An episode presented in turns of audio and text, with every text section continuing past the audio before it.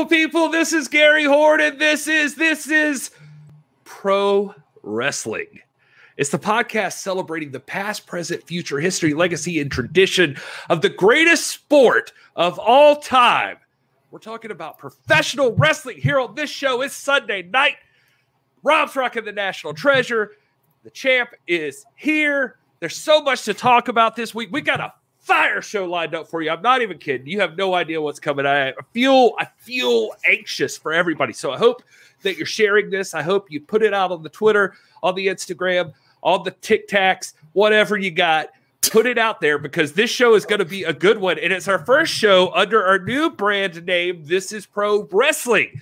Of course, it's the same bearded trio, the same lovely facial hair you've always loved before. It's me, Gary Horn. And I'm joined as always by Will Martin. Hey, Will. Hey, I'm here. We made it. And we did. Looks like we made it. Look how far we come, my baby. Still Rob's move. Yeah. Speaking oh, of Rob, there he is. The doctor, Rob Stinson, is here as always. What's up, baby? We bust up in that club, man, and I'll be back there on the back road the whole night doing this. Tanya just rolling up on it, man, just like like that. She does that thing, boom. I love it, man. I'd like to confirm that uh, we were held up a bit at the beginning of this show, and it was because of me. Yeah. I will deny that it was because of number two, although Rob put that in the chat. It actually was a whiskey related incident, though. Number I can't three. confirm that. Number three. well, to be to be fair, you did three. act like to be fair, you did act like when it happened that you crapped yourself, so we weren't sure. Well, for those of you who don't know, I had a specific whiskey glass I've used for a very long time. Had my initials on it. Was given to me by my father. Uh, oh, dude, you didn't say that jump before we. Now I feel like it's yeah, now I feel bad. Listen, for for the record, I think he probably found them at like a Salvation Army or something. I don't know, but he yeah, gave it to me. Off the count. We had a whole conversation with am about that glass, dude. You didn't mention that. Now I feel terrible.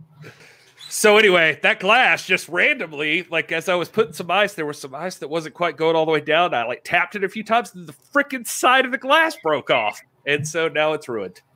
You got to quit working to, out, bro. I know. Kind of had to go get a new whiskey glass, and that's what's happening tonight. I hey, want to Christmas wait. gift idea, bro. Thank you. There you go. There you go. Oh man, Roxas says I can hear an old school deep voice Vince McMahon now. This is pro wrestling. Yeah, I like it. That's what we should do. I should. I'll, I'll call him and see if we can get him to do that. I want to give a quick shout out at the top of the show to Front Row James Lawrence, the Nation Show, uh, who was very kind to show us the Tyson fight. By the way, uh, Brian Rosa, who was taking early bets on if we'd start on time, we didn't. Congratulations to those of you who took Brian's bet. Uh, Everyone. Uh, Ryan Romano's in the chat. Uh, we've got who else? Who else? Rock says, of course, in the chat, and uh, so many others. Thank you so much. Woodland Goblin is there. We appreciate every single one of you. Here's what we're going to do we're trying to get things more streamlined for you. So, just to give you an idea, uh, right up top, here's what's happening. We're now called This Is Pro Wrestling. Now, we're slowly transitioning over into this thing. You know how it is. Uh, where Rob, do you have like a red lobster bag? What is that? Are we bothering you again? No, yeah. it's dinner time, bro. Keep talking. Oh man.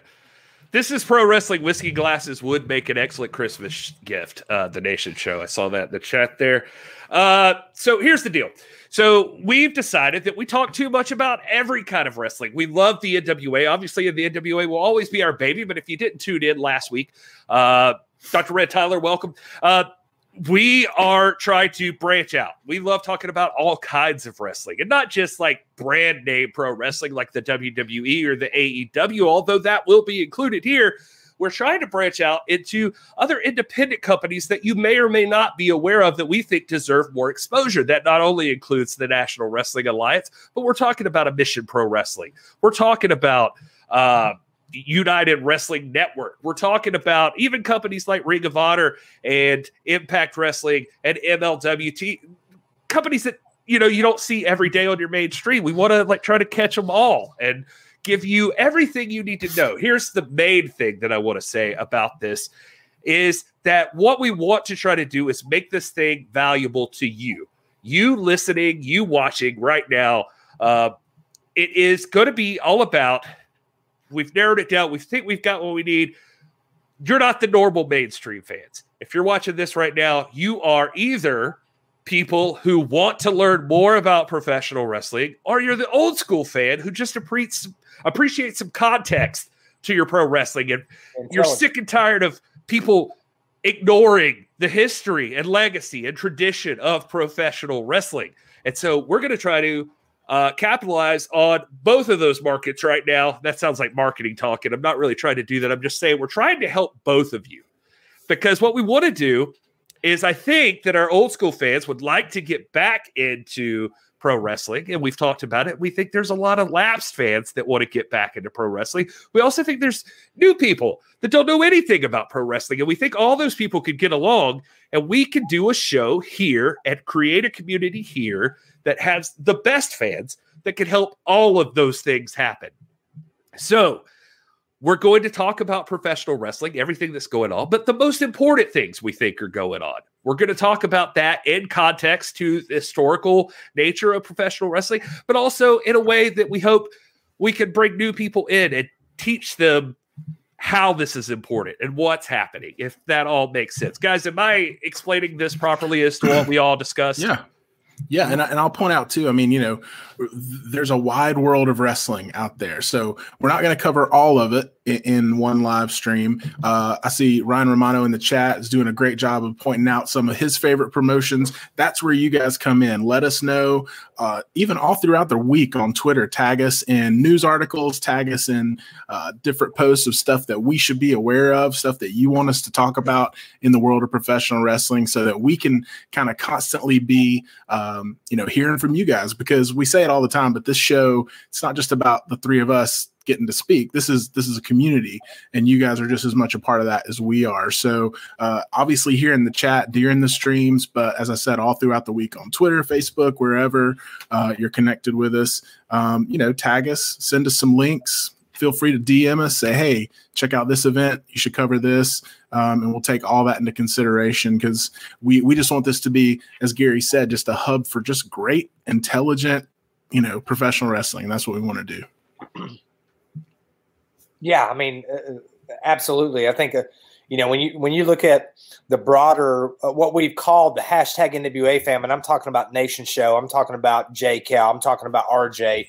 You're looking at the most intelligent uh, pro wrestling uh, community out there, and that's what we want to. That's what we want to celebrate. That's what we want to continue on. That's what we want to build on that's it, man. Uh, we just we just want to create the best wrestling community for everybody to join. We know that WWE has their own community going on. AEW has their own community going on. Going on. There, there's other like small the smaller promotions have their own. Uh, the they they have their own communities, but we're hoping to be able to combine and create like a big community where everybody can talk about all of the wrestling they love, and maybe somebody can find their favorite wrestling through this community. That would be great because there's a different flavor for everybody. Uh, so we appreciate everybody who shares this stuff in your Facebook groups, on your Twitter, on your Instagram, everywhere. That's a that's a big deal for us. We want to make sure that uh, we cover all of that. So here's the deal: where we're at right now is what we're going to do starting tonight. Uh, shout out Mr. Troy in the chat. Thank you so much for joining us. Uh, we want to we want to create a new show starting on Sundays where we're going to encapsulate everything that's gone on in the week. We're going to have different segments. We're talking about things we want to put over from the week, things we want to bury from the week. Uh, we're going to talk about our top prize fight matches from the week. These are all highlights for weekly digestions that you, you should go back and check out if you missed it. Like things we think are worth you picking up on. And so we hope to as we go on for weeks now, uh, incorporate you guys' opinion on the top matches of the week and that sort of thing, things you want to talk about. So we're going to start reaching out to you to to tell us what are the the highlights of the week for you as wrestling fans. If you were like trying to explain professional wrestling to someone right now, what are the things you think they should look at? What do you think? What what do you think would draw them in and make them appreciate the sport even more?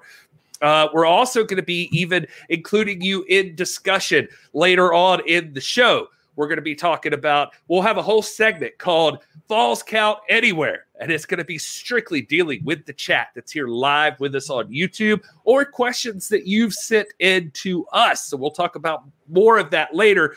But just so you know, we're going to fully, this is a community. It's all about you guys and not just about us. So these are all things to look forward to. We'll do our previews for the week, all of that stuff on Sunday nights. Also, no longer are we going to be appearing live every Tuesday night. We need to establish that up front here. Uh, we've loved covering UWN's Primetime Live. We love doing the after show.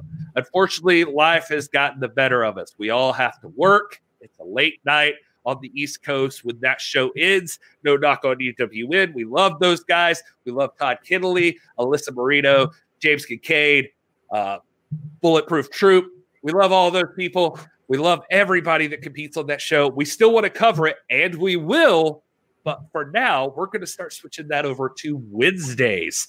We're going to switch it over to Wednesdays at around 6 p.m. Eastern, right before your major shows like uh, AEW Dynamite and uh, NXT. We're going to talk about everything that happened prior, uh, like a like a half week recap is what we're going to do. We're going to talk about kind of what happened on Monday Night Raw, what happened on UWN, what happened on AEW Dark. We're going to catch you up midweek, just like uh, we're going to reel it in and just kind of catch you up for the week, and then come back on Sunday and do it again and talk about everything that was the best of that week. Does that all make sense? I feel like I've, I've covered it all. You got it. You nailed it, man. It's like all you right. rehearsed it. Oh, well, I did. I did. oh man. So hopefully that timing works out for you guys. If not, the shows are going to be on our YouTube channel and on our podcast feed. You're going to be able to watch them all later, so it doesn't even matter. We'd love to have you here live, and we're grateful for everybody who does that. But uh, this will this will just make it an easier schedule for a lot of us, I think, and uh, we'll just uh, we'll just start rolling with that and see how that goes. Okay. Woo! And uh, let's see here before we head into the next part of the show. I want to give a shout out to John Farmer in the chat. Thank you so much for being here, buddy. We appreciate you, sir, and everything you've given to the pro wrestling in- industry without even knowing it. And uh, there it is, John Farmer. Thank you. Um, all right, let's see here. Wednesday and Sunday, Brian Rosa. That is correct. That's what we're going to shoot for now. Earlier on Wednesdays, actually, trying to get ahead of the uh, the AEW and Dynamite thing. I think we're we might step on MLW a little bit, but we understand if some of you got to catch it live, and it's just it's just the way it has to be. I think think it's just going to be best for everybody if we pick up that show. Uh, also, oh God, help me! Phil Talk Sports is here, and he pointed out NWA Shockwave. Uh, yeah, yeah, we can't uh, forget that. So NWA Shockwave starting up. That's all part of it. Actually, is that it's just going to make it so much easier. There's Tuesdays is now a hot night for wrestling, and we want to just be able to just tackle all of it. We've all been enjoying AEW Dark now NWA is coming back. UWN Primetime Live's happening. We want to give it all the credit it deserves. And so that's what we're going to start doing on Wednesdays. All right. So that out of the way, let's jump into our very first segment that we've created for you folks. It's called In the Loop.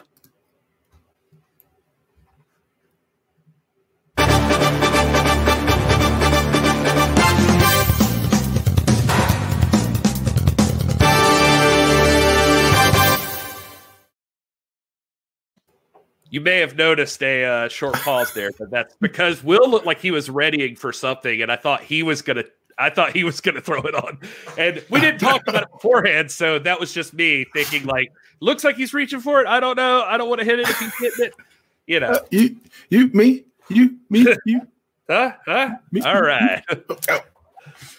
I'll All do right, it so- from here on. I'll do it from here on out. Just we'll establish that. That's great. All right, so now we know Will's going to be doing it from here on. Uh, let's see. So, in the loop, for those of you who don't know already, in the loop is a segment we use to talk about all of the latest wrestling news we think is oh, we think is important for you to know.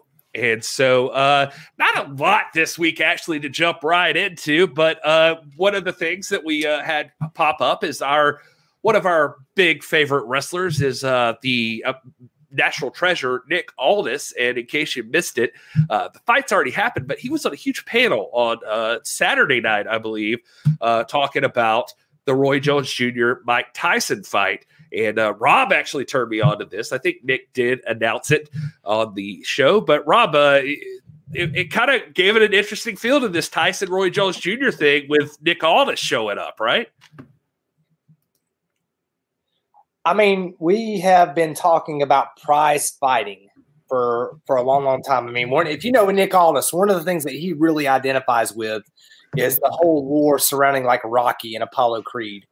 And uh, I really love the fact that they included him on this panel specifically because he is an expert in prize fighting. That's how they introduced him. He's the NWA World Champion and he knows how to build a prize fight. And uh, he came in to add that perspective. They also introduced him as a boxing expert. And uh, and and when you are, you know, a former gladiator, when you're a former Impact World Champion, when you're the current NWA World Champion, you know a thing or two about prize fighting. And I think he provided excellent analysis. And uh, he was on there with Matt Striker, another pro wrestler who uh, who understands that whole uh, that whole pro wrestling uh, or prize fighting vibe uh, in addition to a, a couple of uh, you know more specific boxing oriented commentators.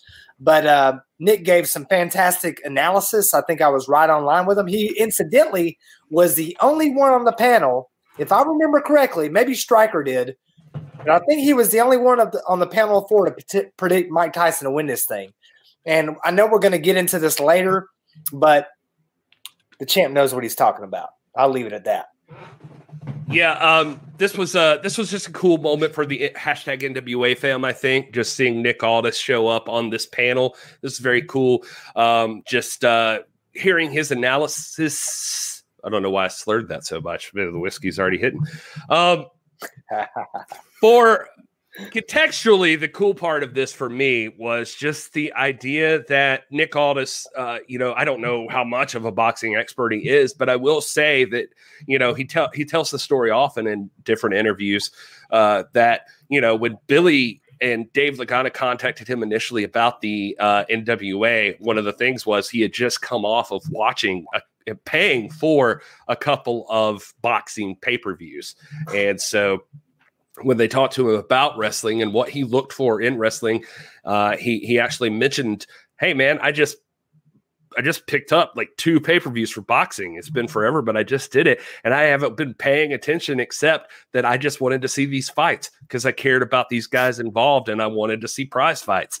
So you know, not that we want to take full credit for the prize fight thing because that's initially where it comes from. Nick Aldis pitched that idea to Billy Corgan and Dave Lagana when he, they started the NWA that that's what he hoped to see out of professional wrestling. And that's essentially become what we've hoped to see in wrestling since then. So uh, cool to see that come around full circle for Nick Aldis to show up on a panel discussing a huge boxing match uh, with Iron Mike Tyson and Roy Jones Jr.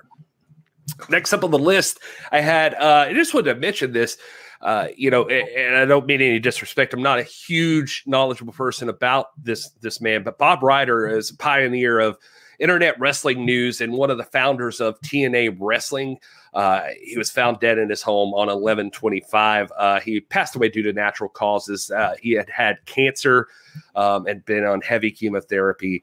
Uh, he had just turned 64. Um, so I just wanted to throw his name out there. Uh, some of you may be familiar with Bob Ryder. Uh, we saw multiple, multiple uh, talent in the professional wrestling world uh, issue their sentiments to the family of Bob Ryder.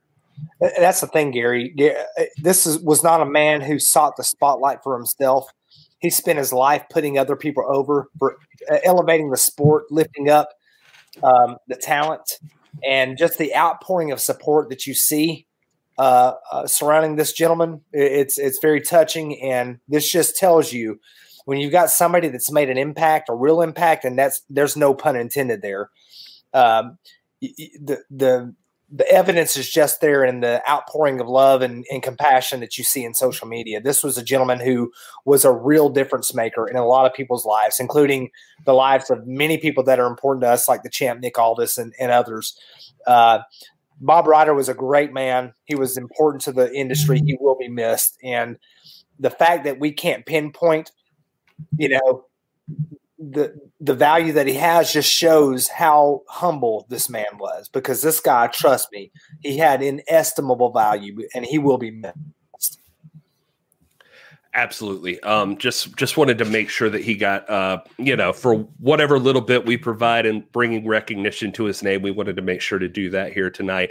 Um, clearly, when somebody impacts those around you or those people you respect and the views you appreciate, um, you know that that was a great man, like Rob said. Um, the uh, other bit of news we had here is uh, Billy Corgan's NWA NWA announced a new weekly show on Tuesdays at 7 p.m. That's news for us and for you and for everybody. Uh, it's uh, NWA Shockwave. Uh, now, the show supposedly taped at Thunder Studios in Los Angeles in conjunction with the weekly Tuesday night UWN shows. Not enough or not a lot is known about those shows. Um, it appears that um, these may have been shows taped during those primetime live tapings, but either way, they've announced talent supposedly. I mean, in the press releases I've seen, I mean, it's talking about Kamille and Tom Latimer and uh, Nick Aldis and uh, just everybody, Aron Stevens, just everybody you can think of. So, uh, the uh, is it NWA Aftershock? Is that what it's called? Shockwave. Shockwave. Is it Shockwave? Uh, somebody said Aftershock in the chat, so I was just making sure I wasn't off. So, okay, all right. So the anyway, this this is a new show coming out with the NWA. We're all going to learn. We're all going to find out. We, as uh, having our uh, this is the NWA show, uh, you know, y- you'd think we'd know, but they didn't send us a press release, so, so we changed our name out of spite. no, we're just kidding. By the way, this is the NWA. We'll still be around. We're gonna. We've got some ideas for how we uh, approach this. As the NWA. The the NWA is always going to be our baby, so we'll always have that. That's uh, right, Gary. I, I, I want to highlight that. I mean, we're we're still the home of this is the NWA. That's still very much integral to what we are, and we have programming that is specifically NWA oriented. Uh, but yeah, thank you for pointing that out. Yeah, I want to make sure people don't think we just completely skip the narrative, but you know, since we're not officially licensed by or a part of the brand of NWA, we've just decided, and since there's other things we like to talk about, it just, you know, we want to be able to talk about Mission Pro Wrestling, and, you know, that's not NWA. So we want to, although they feature NWA talent, that sort of thing, we just want it to make sense. We celebrate all of professional wrestling. Uh, moving on.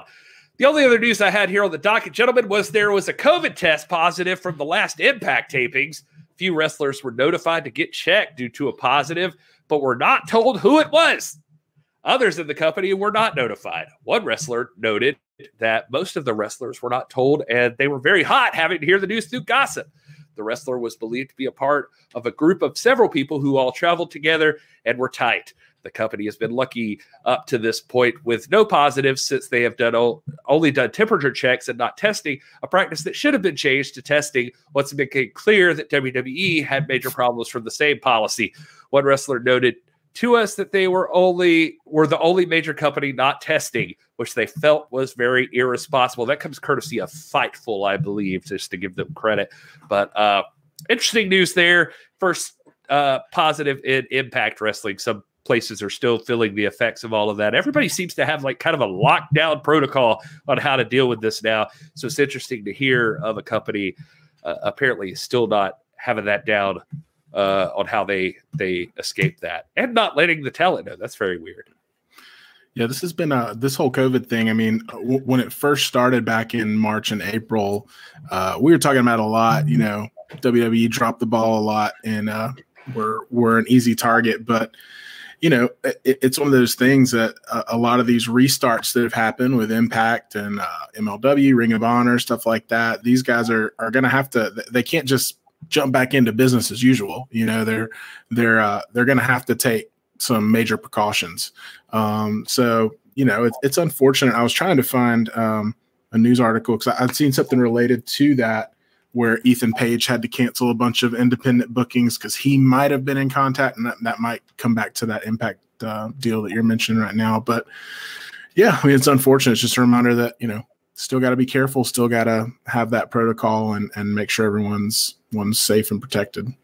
Yeah, I feel like we're pretty close to a vaccine coming out, possibly even next month, supposedly, depending on who you hear it from. So uh, there's some chances uh, that this is all going to turn around uh, eventually. But until then, better to be safe than sorry, I think. All right. And that's going to do it for the uh, keeping you in the loop. Boys, what do we decide what's next? Is it going to be our uh, prize fights? Is it going to be uh, putting it over, right? Or I don't know. Was it prize fights? We could put it over going into the break. We got a very special guest for our burying it segment that mm, yeah, let's, calls do prize, let's do prize fights then. All right. So uh, next up, we're going to talk about the prize fights of the week. Hit it, Will.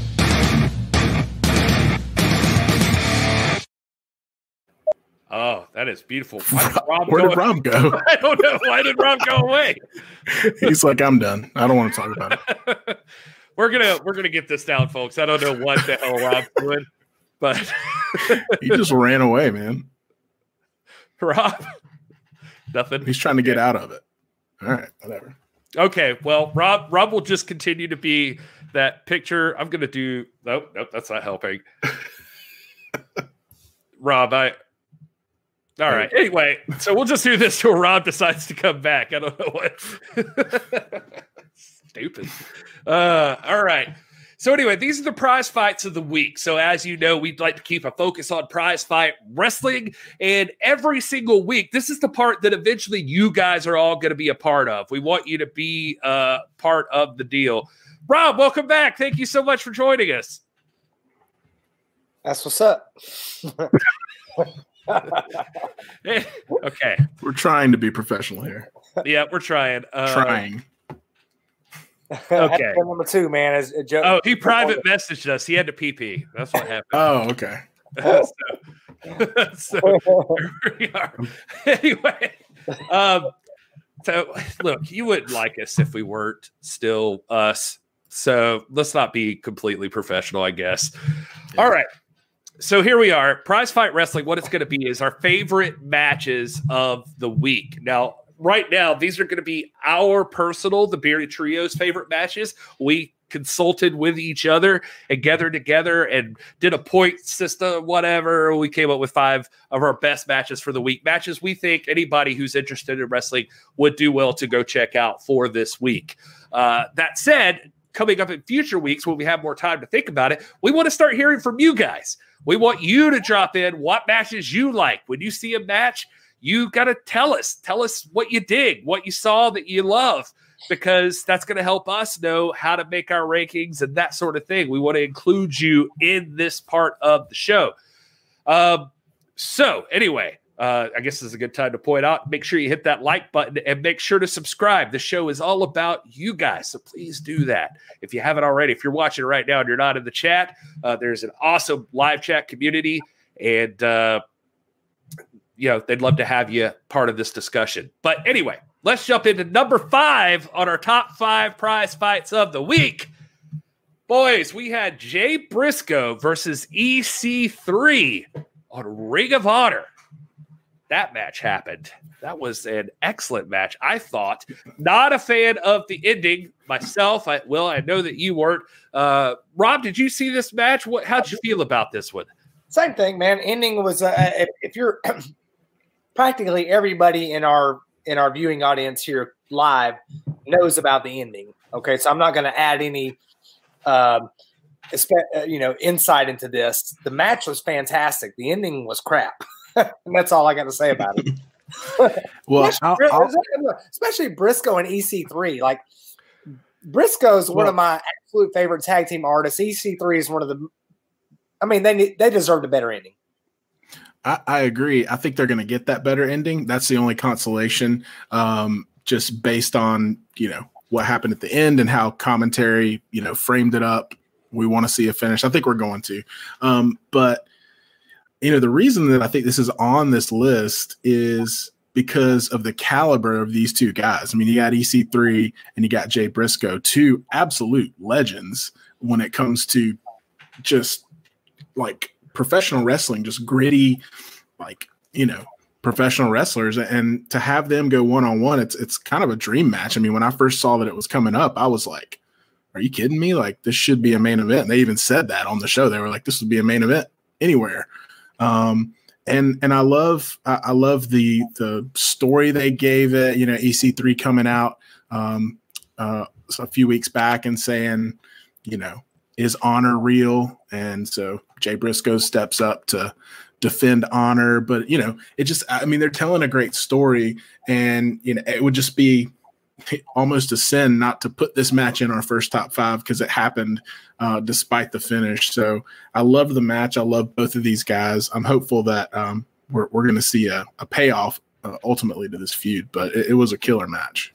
Yeah, I think the trick here is is that we we love it because these two guys are wrestlers that despite how you feel about uh, uh, you know all the aspects you look at in the wrestling industry like ways to rate or, or review someone uh, these two guys it, i think and arguably have uh, completed personas characters uh, styles who they are as people and i think that's what drives people to them. And they're almost to opposite ends of that. It almost feels like Jay Briscoe coming in with this intensity, this aggression, this uh, put up or shut up. Let's just do it. I don't care who you are. If you say you want to fight, I'll fight. EC3 with like this more cerebral approach to things and like I'm trying to work you out and uh, I want to pinpoint like what it is about you and how I can break you down. And that makes for an excellent uh, conflict between the two. And so that's the story they built up. And hopefully that story will continue. Unfortunately, this one did end up in a, uh, what was it, like a no contest, I think is how it really worked out. Yeah, no, I think I think EC3 won, right? Because it was a uh, did he? The, it was like a he didn't he didn't break. Oh, Jay did break. Yeah, Jay didn't break in the in the turnbuckle. Yeah. yeah. Right. That was the that was the the the screw job finish, man. But I like I like what Will said about gritty. I've never thought of EC3 as gritty. Uh, I think of the Briscoes as gritty. You know what I mean? And um, I, to me, like this was a this was a uh, a matchup of like opposite ends because I think a EC3 is way more refined and uh, the Briscoes, both of them, is way more gritty. Mm-hmm. Yeah. No, I can see that. And uh, so it's just interesting seeing the dichotomy of these two guys going at it. It's exactly the perfect kind of wrestling story you want to see, in my opinion. And uh, these two guys brought it for the limited amount of time that they had. It was, lived up to it. I was super into this match. I was very disappointed when it was over. But I do have to say, even in the back, uh, we're still early in the evening, so I won't quote him exactly, but uh, Quinn McKay did approach Jay Briscoe in the back and was like, you know, EC3 is trying to shake your hand the whole time and he wouldn't shake his hand. Like, why? And he's like, because F him, that's why.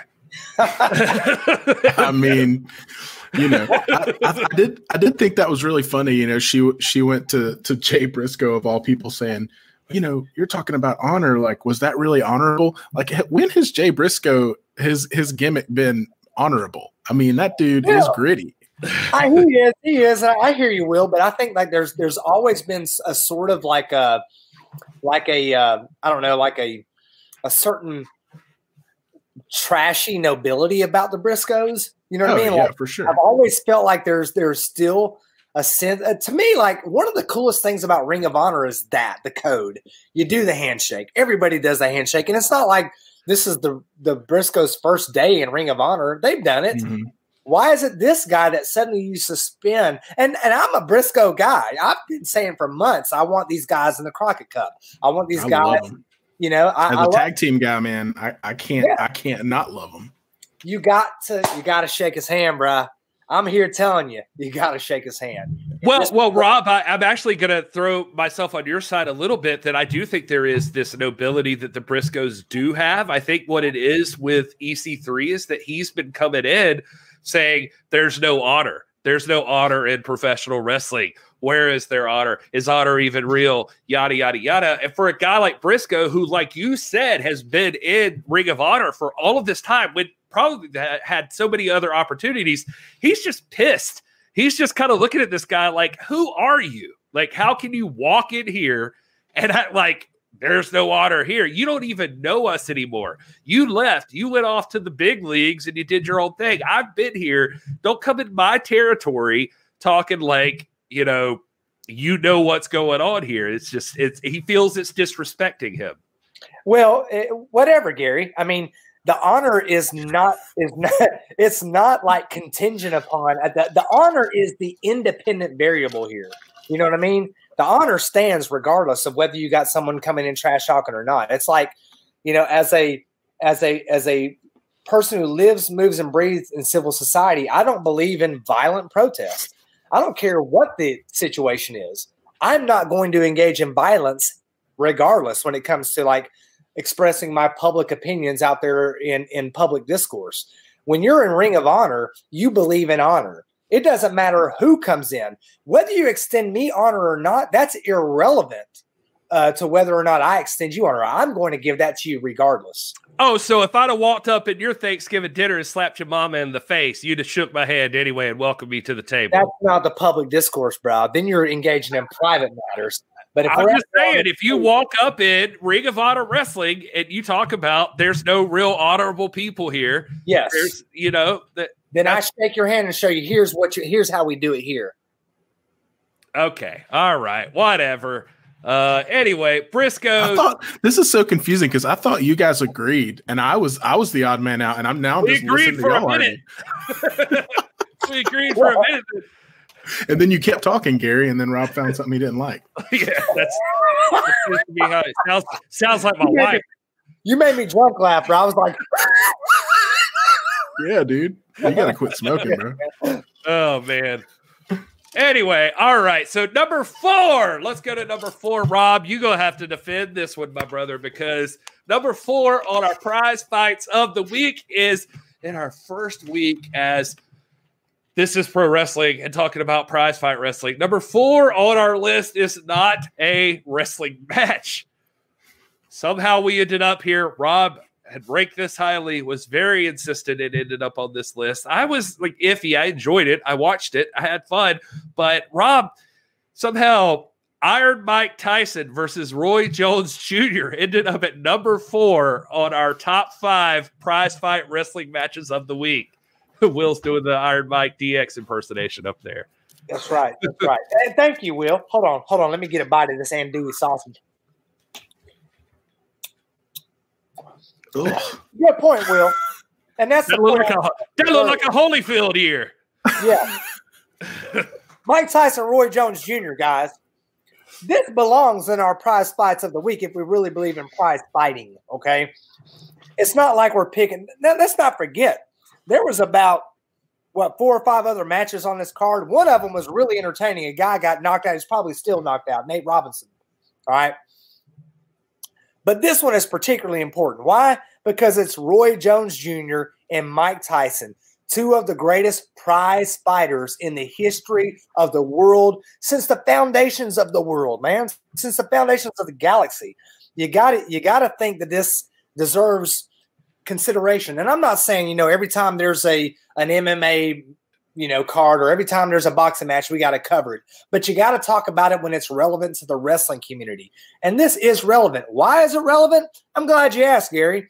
One, because Nick Aldis was asked to comment on this as a prize fighting expert, and he offered excellent analysis. Two, because the commentators, every single one of them in here, were talking about pro wrestling the entire time. Three, the entire pro wrestling community was engaged in this. I sat there with a nation show last night, had one of the times of my life looking at this match. Did we talk about wrestling? Yeah. You know why? Because it's relevant to us. This match was relevant. Four, both competitors, both Roy Jones Jr. and Mike Tyson, have been involved in pro wrestling in some manner, way, shape, or form. Will just pointed it out. Freaking Mike Tyson was a member of DX, dude. Mike Tyson nearly took Chris Jericho's head off a week ago. And then last night, we got to see something that we never thought would happen. Basically, the equivalent of Hulk Hogan and Ric Flair in the 1980s. We got to see the two greatest prize fighters of our time, Mike Tyson and Roy Jones Jr., square off. And I you think Hulk Hogan and Ric Flair, but I saw Iron Sheik uh, tweet out to Hulk Hogan that we're leaving money on the table if we don't do this. I say make it happen, baby. Make it happen. I, I say that sounds like a terrible idea, but okay.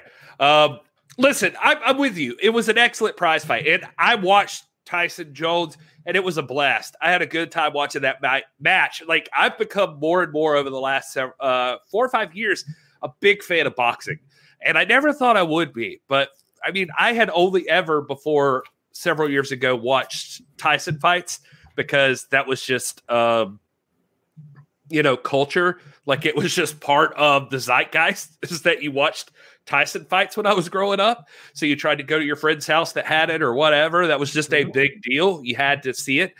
But that said, uh, it was cool. It was cool. The whole show was cool. Actually, that uh, Logan Paul or Jake Paul, whichever Paul that that was, that was a cool match. That knockout, man, that KO was badass.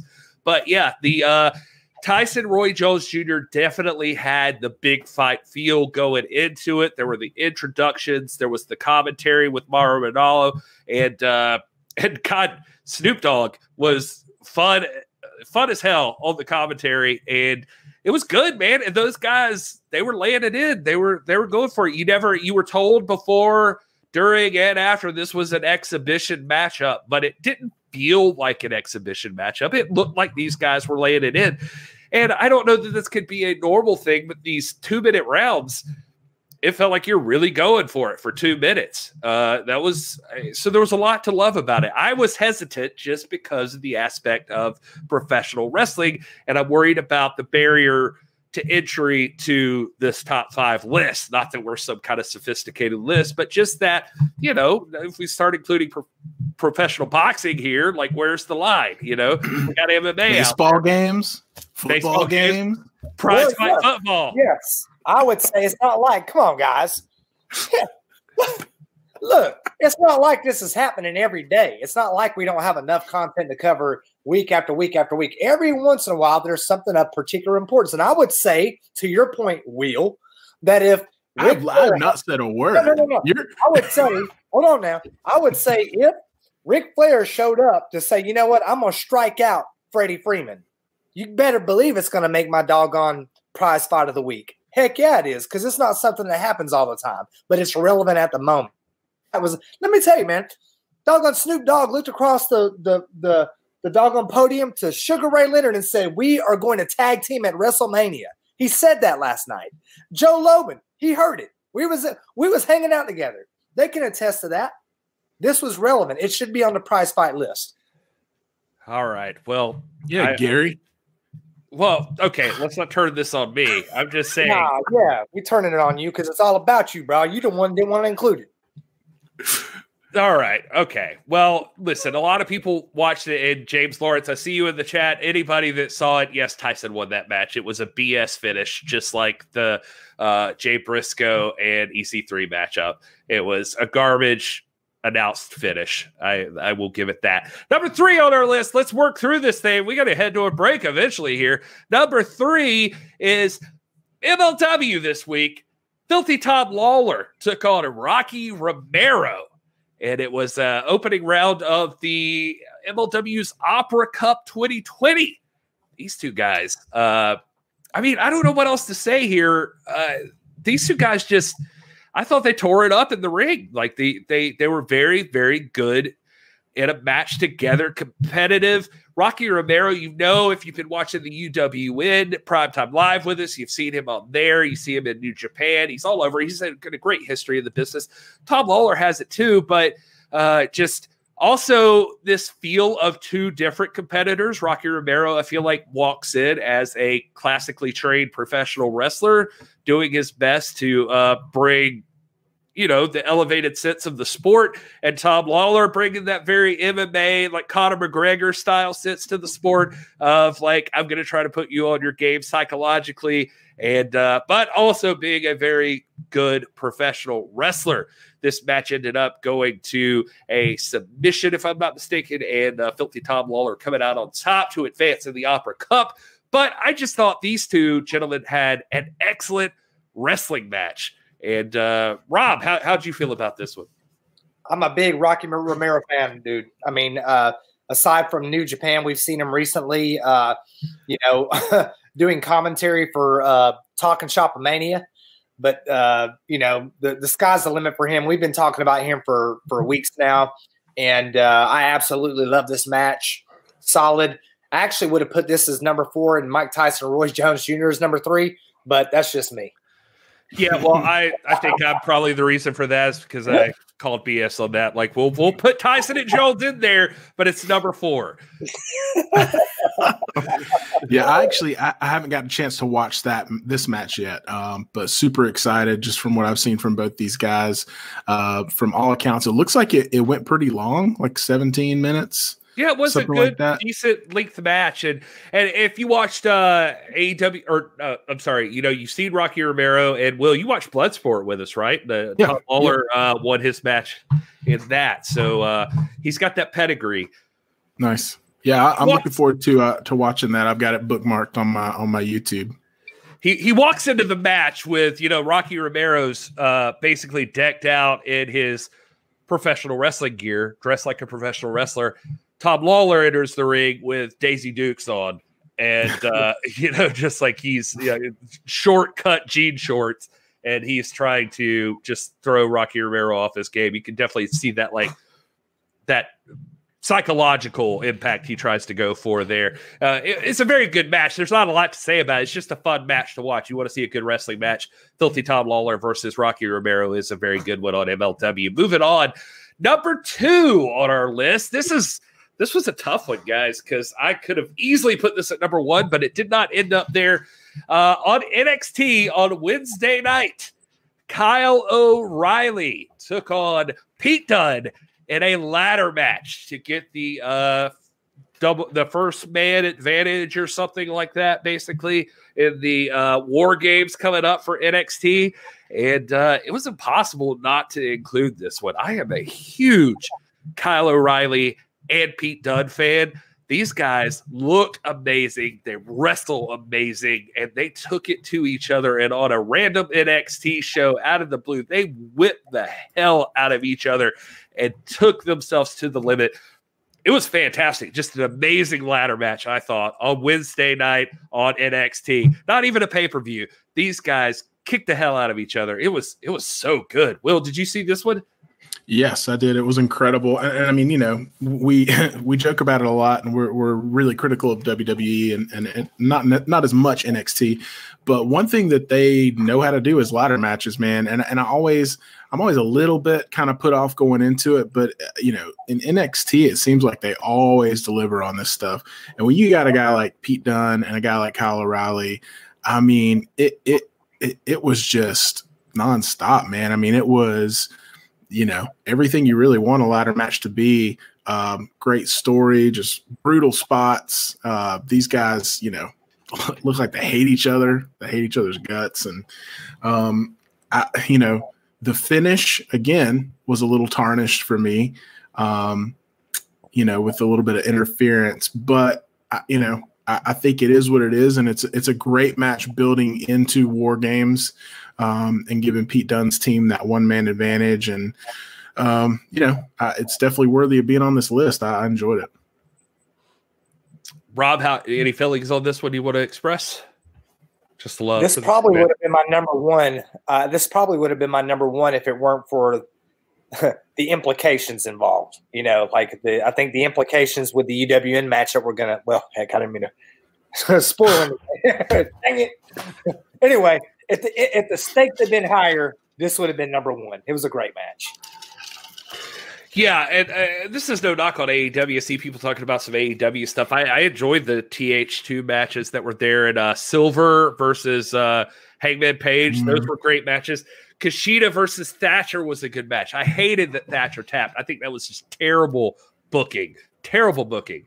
Uh, when uh, when uh, oh god, why did I forget his name? Not Gargano, but Ciampa.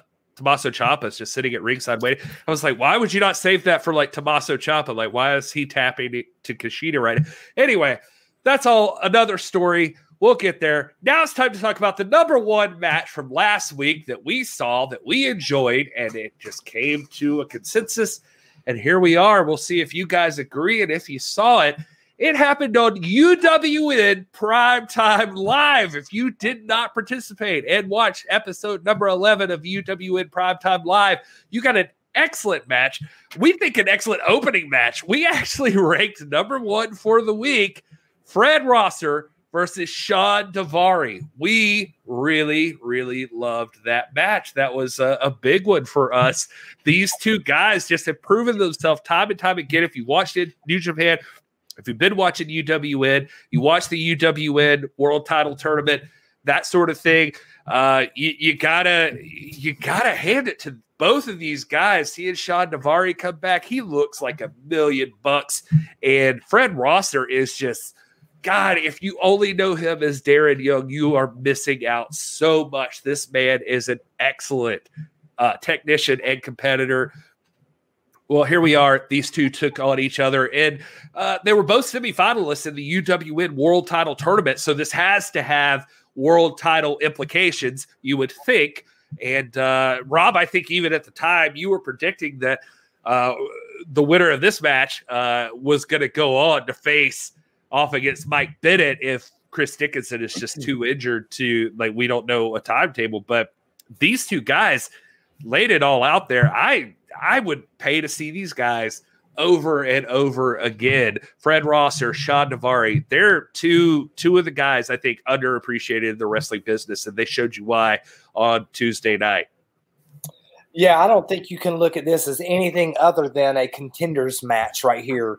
Um, I mean, barring barring the the nature of Chris Dickinson's injury. I mean, if Chris Dickinson is injured and he's going to be out for months on end here, this this is the guy that's going to be in the ring with Mike Bennett. Okay, it's uh, Rosser. you can you can tolerate three, maybe four weeks. Then you're push. Then you're pushing the limits of the relevance of the tournament. The tournament is hot right now. You got to get a champion crowned, and uh, you know if if Chris Dickinson is really the man, then you know, and he has to sit out four or five weeks, and he's going to have to come and face the winner of this and prove that he's really the man. Okay. Uh, the bottom line is this match to me felt like a contenders match. It felt almost like a tournament match, and it felt like you know if Chris Dickinson can't make the bell, and injuries happen, it's not his fault. You know, th- things happen. Uh, but if you can't make the bell and rise to the occasion here in the in the immediate future, and again, I'm talking two, three, four weeks tops. Rosser's the guy.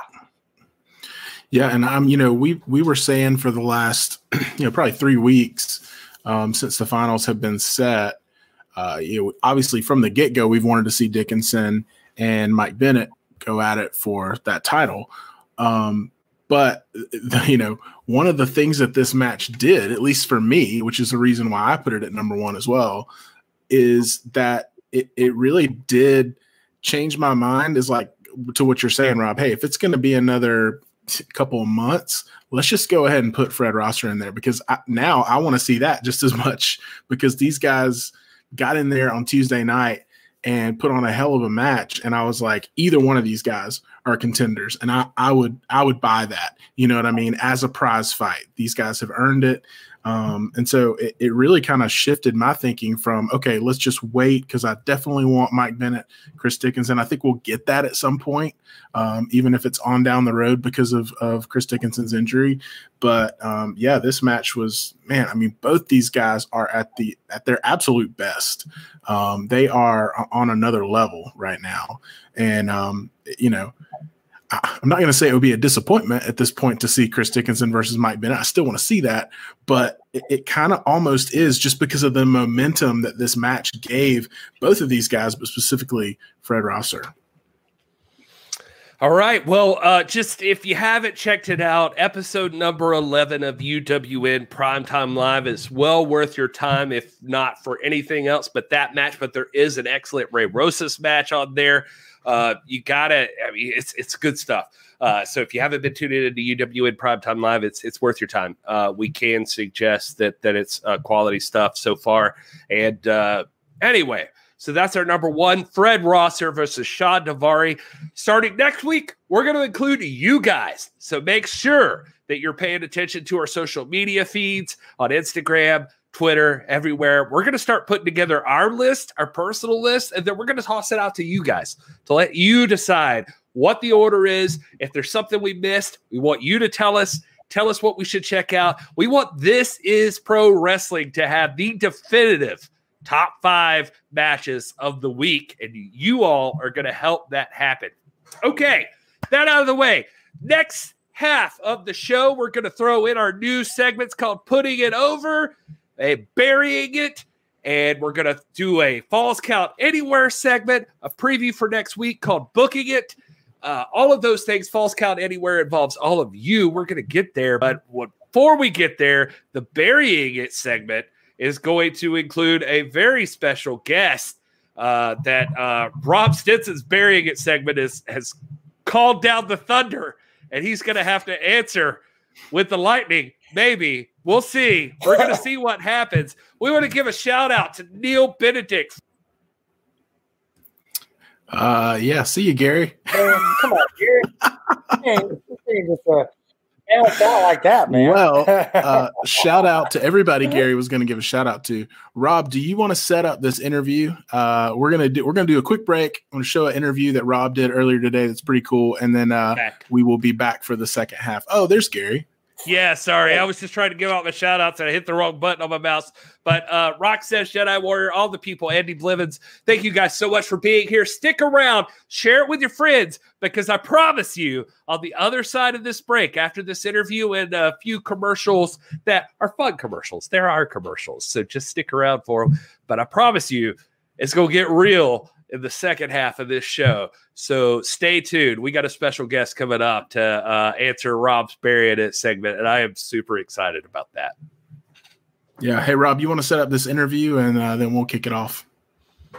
Yeah, man. Uh, first of all, Mark Spadilla is in the chat, man. He's uh, uh, from the Nation Show fam and uh, enjoyed having him in here. But uh, we got a we, we had a chance to sit down today, just right after the Tennessee Titans, uh, uh, Indianapolis Colts um, game, and uh, uh, uh, this is a, a, major player in the Indy, Tennessee scene.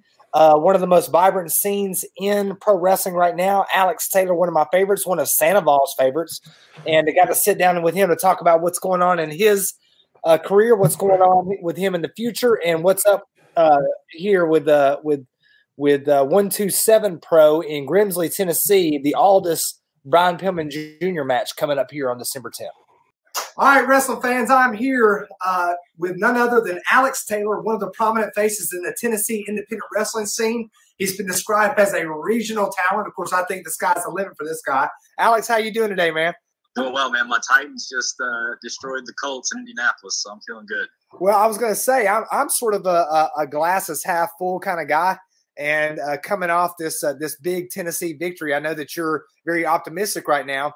Uh, a lot of people are bleak about the landscape in 2020, but one of the really bright things going on in Tennessee uh, in uh, in 2020 has been the Tennessee uh, wrestling scene, the North Georgia, East Tennessee wrestling scene, which you're very much a part of.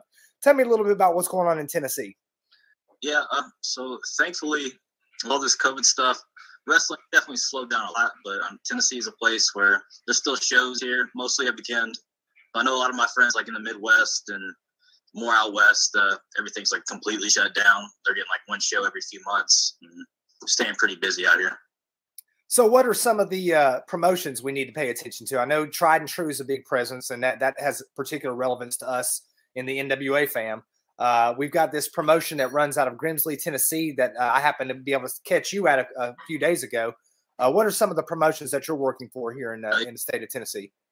Uh, once you said out of Grimsley, like you're talking about. They're a fantastic promotion. They have really good people in charge. You know, they put on a good show. It's always a great atmosphere there, good fans. Um, Tennessee tried and true. Really, not much is going on right now. Uh, I know they run Kentucky saw those last year, so that's really hit or miss with the way that commission set up. Um, other than that, you know, just doing stuff AWF here with Georgia. That's uh, great. I actually big match coming up this weekend with uh, Lex Lee, uh, tables, ladders, and chairs for the viral championship. So that's something to look forward to. Right. That, that's one of the main reasons I wanted to talk to you today. You were involved in the American Wrestling Federation World of WOW in the viral championship title picture. Very interesting concept. You're the current reigning champion, the first champion. Tell us about the concept behind the viral championship. What what is that all about? Uh, viral championship. Uh, well, we had a show viral. I don't. I think it has uh, dissolved. I'm not sure. Maybe COVID was on that. But uh, I am the viral champion, the first, the reigning. You know, I'm gonna be one first, and that's me, Daddy. So I'm gonna run with it. I'm gonna throw Lex off a ladder this weekend and retain my title. Now you have uh, you have some history with Lex Lee. This is a guy that you've uh, you've teamed up with, you've toured with, you've you've fought against. Right now, you guys aren't seeing eye to eye on much of anything. This what what is who is this Lex Lee, and why should we pay attention to him, or should we pay attention to him? Lex Lee, man, at one point I would tell you Lex Lee was one of my best friends. We've uh we've made been we've been in many cars and many bars together, but uh, right now that guy's too uh, self-absorbed, to anything but his own selfish needs right now. So that is uh, I'm gonna put an end to that this weekend though. So you, you're you're you're uh, locking horns Saturday night in uh, Ringgold, Georgia, at the Circus Tent Arena, and this is a, a, table, ladders, and chair match. Is that correct? Yeah, that's correct. Where can they? Uh, where can our uh, viewers, if they're interested, where they can can they go to find tickets for that, or or or where is this located at this uh, this circus tent? Uh, um, Google is a is a good resource. That um, Facebook maybe check that out. Um, Georgia Tent Arena. That's off uh, Battlefield Parkway somewhere. it's going back to the Tennessee scene in general. Are there other are there other personalities that our viewers should really pay attention to in addition to yourself and, and Lex Lee? Who are some of the names out there that are going to make waves here uh, uh, in the on uh, the upcoming months? I know we see like Tom Latimer's out there, but there's a guy that I'm really into called uh, Jeremiah Plunkett. Uh, very interesting guy. Then there's another uh, guy, Ramy. I can't pronounce his last name, but he's often teaming with him and Plunkett in the uh, full blooded Italians iteration uh, tag team that's going on right now, or, or six man group. Who are some of the people we need to watch? About uh, Frankie Pizzarella. He's uh, part of the Powerhouse Paisans. That's another group I've had my run-ins with in the past. They're they're they're a strong force, but keep him at bay. Uh, guys like Brian Dowler, uh, tremendous talent. Um, even guys from kind of the North Georgia area, they're in Tennessee a lot. Guys like uh, Ryan Hunter Hicks, another great talent. Uh, Kid Page, there's all types of people, and it's uh, going. Dylan McQueen, another fantastic talent. Of, uh, right here, Crazy Steve. I don't know if you heard of him. You can pick up this shirt, Wrestling Tees um, there's there's a wealth of talent. And uh, school, the TNT school is there. Uh, uh, Dr. Tom and Kane schools, Tennessee, Ricky Morton. There's all kinds of talent out of Tennessee right now. Yeah, we've described uh, we've described Tennessee as one of the three major seats of uh, of vibrance when it comes to to uh, pro wrestling right now today. The other two being Texas, especially specifically San Antonio and the uh, the Dog Pound Dojo, and then uh, uh, Southern California with the Santino brothers and uh, New Japan's LA Dojo. But uh, Tennessee, one of the big three centers of pro wrestling right now. And again, you're you're very much a part of that, man. You're one that I, I hear a lot of people talking about. Someone we're watching with a lot of interest. I got to ask you as we uh, as we're about to sign off here. Did you catch the Mike Tyson Roy Jones Jr. fight last night? I did. I caught the highlights. I didn't watch it live, but I watched it right afterwards but yeah, it was it was fun. I mean, obviously not two guys in prime, but it's a great nostalgia thing, entertainment for sure. Now they called it a draw. Two guys I wouldn't want to have in the ring with. right, right. They called this thing a draw, man. I had I had Tyson up by about by about ten points the way I scored it. Yeah, I, w- I think so too, but it is what it is. All right, man. Last question. Uh, December 10th, I'm going to be back in Grimsley with the boys from the podcast covering this Nick Aldis Brian Pillman Jr. match for the NWA World's Heavyweight Championship. Uh, two part question. One, who do you got on this match? And two, are you going to be in action there for us to, to cheer on there in Grimsley? Okay, um, on second one first. I no, I'm not going to be on that card. Sadly, I would love to be on that card, but uh, I will be there that night. Pillman Jr. is fantastic. I've seen him work. I think he's definitely going to be a huge star. But I'm going to have to give the edge to Aldis on the night. I think the match, uh, he's just this game right now, one of the best in the world. Well, there you go, guys. You heard it from uh, from Alex Taylor. This is uh, Dr. Rob Stinson coming at you. Uh, this is Pro Wrestling. Thank you for watching. Yeah, thank you guys so much. Cinema Shock. Yeah, check that out at cinema underscore shock. Check check it out. It's my movie podcast. You should you should look at it. But more importantly than that, we're back with This is Pro Wrestling. Thank you all for being here. Um, James Lawrence, Neil Benedict, Jedi Warrior Front Row. Uh, everybody, everybody. I'm to miss somebody, but here, here's the point. We're back and we're to go into the second half of the show. And what will normally be a putting it over and a burying it segment. But because this is a very special first edition of This is Pro Wrestling, we've got to jump right into the burying it section because we have a very special guest. So Will, do you think we can knock oh, yeah. ours out in like two seconds? Do you think we can do that? And we'll just go right into Rob's. Here's mine. Mine was the Miz winning the Battle Royal at Survivor Series. What BS. I hated that. That's the thing I want to bury. There was no reason for it to happen. Can we also put a moratorium on the uh, guy ducks under the ropes and just hangs out till the very end of the match and comes in and eliminates somebody? That's stupid. Let's put a 20 count on these people. Hopefully, somebody who does a wrestling show is listening to this, and they might be that could be a thing you could consider. I don't know. Just throwing that out there.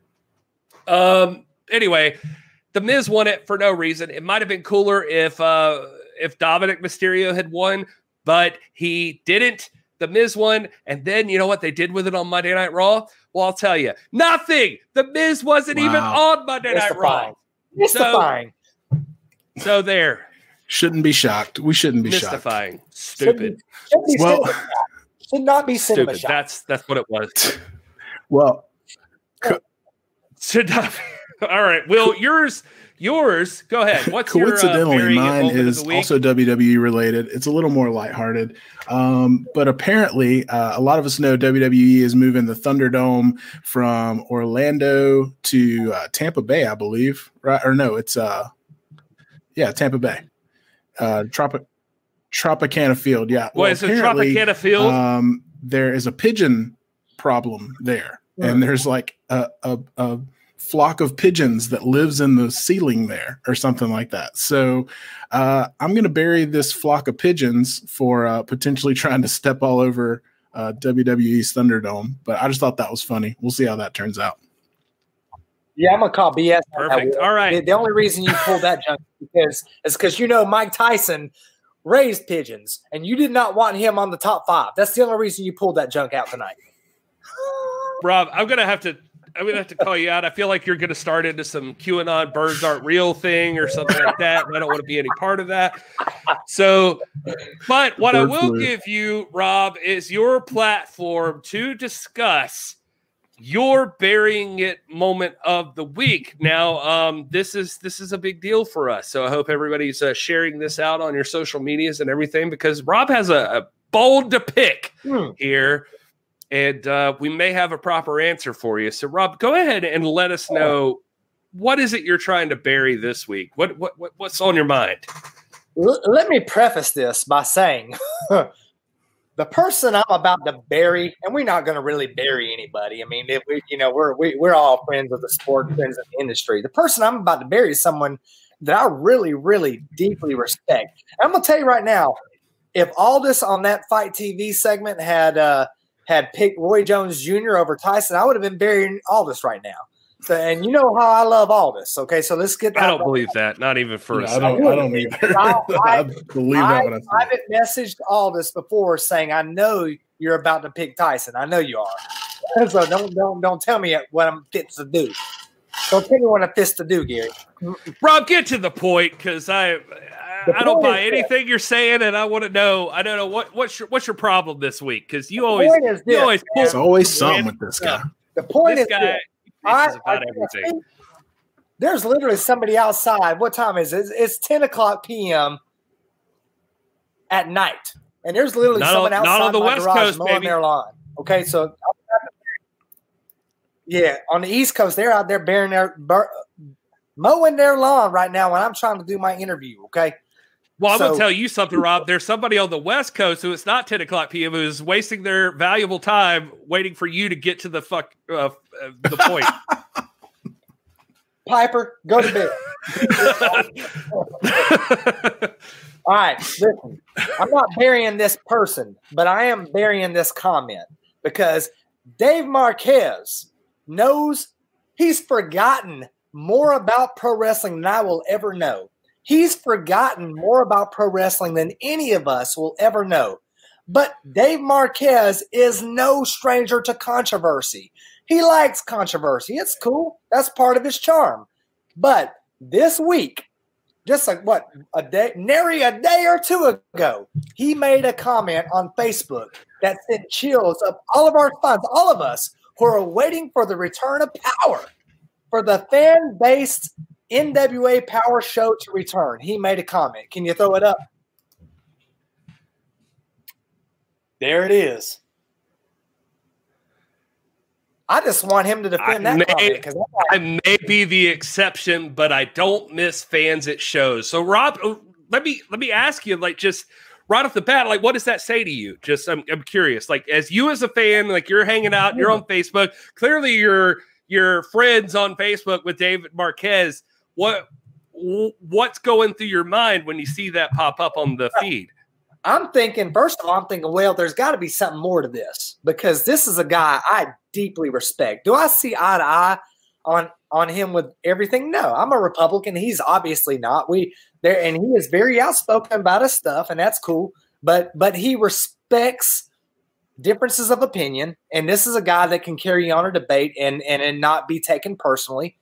But I'm looking at this, I'm thinking, well, obviously he's speaking from a production standpoint he he likes having the distraction of the fans out of the way.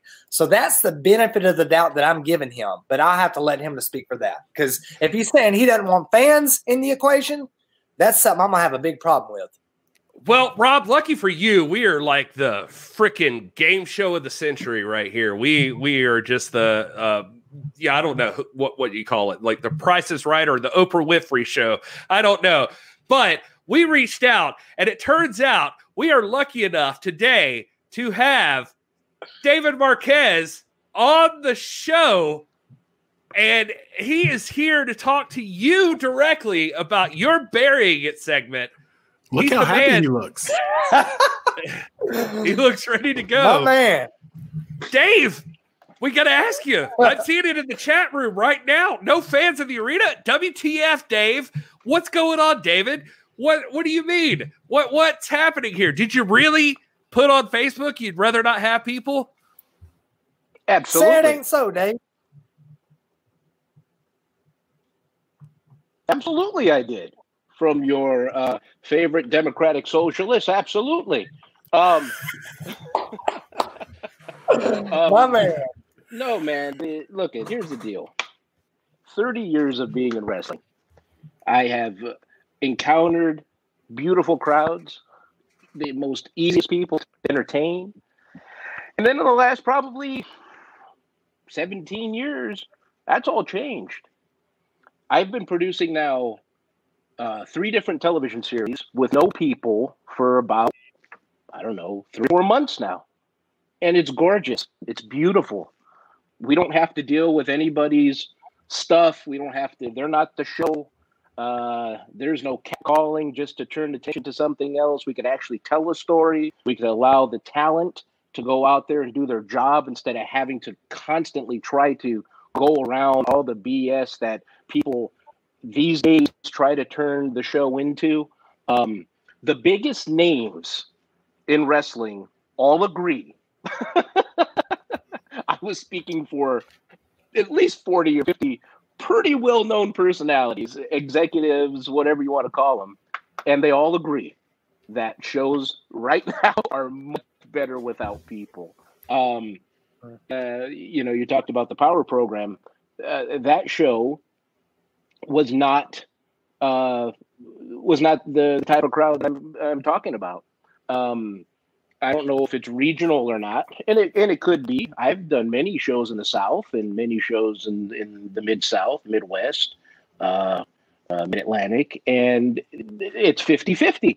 You'll get great crowds. You'll get one or two people, and they usually buy the prime seats to either be on camera and and to make sure they're heard and all that stuff. Um, but uh, more and more, if you go back and and I again, I I don't know exactly. I seem to watch everything, so um, it really started for me. I went to England. I don't know, maybe five years ago, and I went to some pub show, and uh, I think it was Tommy Dreamer and. Uh, I forgot the goddamn guy's name. Um, but uh, anyhow, they had a match, trash cans, all this stuff, and I was sitting in the back of the room, and uh, and that's the first time I ever saw the fans, you know, uh, in person get involved in the ring, uh, pounding the canvas, um, all that kind of stuff. And then from there, it just snowballed, and then I saw it here with like freelance wrestling and new wave wrestling, and I was an owner for a while in CZW, and that's obnoxious. Um, I uh, anyhow, my own experience. then here in Southern California, uh, I don't go to shows for that reason um, the fans have pushed me away from attending wrestling, not because I'm a promoter or I have a show in the area. It's because it wasn't fun. Uh, they were. It was all about them. And uh, as, let me take that statement back. It is supposed to be about them, but not in that context. It's supposed to be about them that they're enjoying themselves. You know, you don't go to like a Six Flags or Disney uh, and and complain and and and and try to you know you're going to get on space mountain and, and yell at the tracks because the, the curves aren't good enough or you know or the queue isn't entertaining rob, enough. Rob, rob does. Well that's unfortunate you know. Uh, maybe he should recall some of those memories. Um, but uh, but uh, but at any rate you know that's the reason. And it's very true. I didn't say that fans shouldn't come back. I said i don't miss them and I don't. Um, and it's not and it's not necessarily from a production point of view. It's it's just that we we get uh, we get a Thunder studio. I get a Thunder studio about 10 a.m. and uh, we start our pre-production and all that stuff. And if we want to plot something or do something, uh, a true surprise, like you guys have watched the shows, we've had a couple of surprises on the program. Uh, we're like, oh yeah, but if we had people there and the, the car pulled in, people would be taking pictures breaking that news if someone showed up or anything like that. And that totally takes away from the fun of putting it together. And uh, uh, uh, again, like I said, I may be the exception. And then there's a guy, I, I pulled the page up when I wrote the first guy, first guy, first comment. He says, well, that's a pretty ignorant thing to say. I saw that. I saw that. And then I said, thanks for helping me make my point because that's exactly what I'm talking about. It's it's not uh, who who gives a damn what this guy has to say. This is my page. I I said I just put a thought. He came into my world and started talking his. I don't care, you know. Uh, that's like on the NWA uh, fan page. I'm constantly getting into it with people on there because they know better and they this and it's like no, just spend the money, enjoy the show, critique it, fantastic. But the moment people get so upset. It's like Beetlejuice all of a sudden. Someone will say my name and I'll pop up, and then they get so mad because I stole them and I put it in there. It's like, nope, you're wrong. Oh, David, you're so arrogant. You're so tough. Like, no, I'm not. This, I was there. That's not what they're. No, not at all. No. Blue Demon was a horrible champion. Uh, were you watching the NWA when Blue Demon was champion? Probably not. Let me tell you, I made a million two with Blue Demon as world champion. So you know, go kick rocks. Demon Rob, was a you're, fantastic you're... champion. Rob, you got to be sitting there and you're listening to Dave talk about this, and Dave makes an excellent point. I mean, I mean, the fans do like their interaction like dictates the experiment uh, experience a lot of times. I have loved being there for NWA Power, Dave. Like I, I thought sure. that we were all into it and we were having a great time, but I get that you're in a situation where that's not always the case. Um, is that? I mean, I guess I'll throw to Rob first. Is that the are those the pros and the cons of just having live crowds? Is that like something like I'm listening. Think, uh, Dave ran away, so now's your chance. Just I can, tell I, him. I can, I can. Go ahead. I'm doing the weatherman thing. I left the desk and I'm going to the wall. but but I mean, are those the pros and cons? The things you just accept as a uh, as a wrestling promoter that you should just deal with? You, you asking me or you asking Dave? Yeah, I'm, I'm asking you. I'm oh, asking oh, okay. you. I, I was gonna say not not so fast, Dave. no, no, Dave. You are a man. You are a man. You, you know me, man. We I I I asked Dave on private messages for like like academic questions, like, "Hey, should I include this as a footnote?" This is a man I respect. This is a guy that, again, like I Rob said, is he's like- is like layering. hold No, I'm just saying, Rob, you're layering like seven layers of lipstick before you kiss his ass I'm- before I'm- you just like say what you think. Like, hey, I'm, I'm finna do it. I'm finna do it. This is a man. I'm just going to acknowledge this is a man who knows that he just walked in the other room. he Can- said he could hear you, you still hear Rob. me, Just, uh, Don't try to dodge it, Rob. Say what you think. Use your words. You're a doctor, right? This is a man. This is a man who knows, who's forgotten more than I know about wrestling. So let me throw that out there first. And I know you heard that, but my point is this: that Dave, you come from a different aspect. Okay, you come from a different angle, and and, and just because you have a universal perspective doesn't mean you have a more accurate perspective. Okay, you're you're coming, you are coming from the ownership production thing, but this is wrestling is a at first and foremost a spectator industry, a a performance industry, and when it comes to whether fans should or shouldn't, this is where I think that you know what. I, I'm a professional educator. Right now, we're dealing with COVID 19. Is it easier without school students in the building? Yeah. But is it better? It's not better. It's not better without fans. You, this is a thing where, like, as an educator, I don't get an opinion on this. As a producer, you don't really get an opinion on this. Fans make this, and without fans, it's nothing. It's like, broad, it's like, it's like, uh, it's like, uh, it's like the cast of, it's like the That's cast the of offices Enemy of the United and Wrestling everything. Network. Like, Dave, Dave, get off this. Get out of there. Right now. Get It's out like- of there, Do Rob. not. I forgot what I was saying, man. It's Outside like the TV. You were saying we need fans, and you're right. But also, Yes. we're in a new world. We need live So fans. I'm so I'm I'm, talking to three live people right now, all over the Yep. country, and our programming goes out all over the world. Mm-hmm. You know, the, the the the New Japan Strong programming is not any less entertaining because there aren't people there. It is less know. entertaining because there aren't people. Yes, it is. Not not And for I'm us. just- Come on, it's a Japanese Well, show. They sit on I'm, hands I'm just anyways. a mark, bro. I'm just a mark. I'm just telling you what I see when I watch AEW, Don't UWN, yourself? WWE without fans. It's not as entertaining. I'm just telling you from my perspective. Well, That's maybe an you're opinion. for the wrong reasons. I'm watching because I'm I'm looking to be entertained, and Are you I, I guarantee there's, Are you looking to see the wrestler that I people's interaction, or are you looking to see what's happening in the ring? The thing that I love the most is it's the fact both- that both. that you It's can pay it, attention that you can pay attention to everything that's happening in the ring. Exactly. that's what I like about that's happening in the whole context. It, it's been that since the beginning, Dave. Since since they started in the Carney circuit, selling the to marks. It's been all about the marks. I'm a mark. It's been about me. Well, it was not about the marks in the beginning to take your money, which we saw Exactly. every Tuesday night in the bundles. It it is, but I'm gonna tell you, I, I would. Be, I, I'm willing to pay twenty dollars for a four show bundle without fans. I'm willing to pay a hundred dollars for a four show bundle with fans.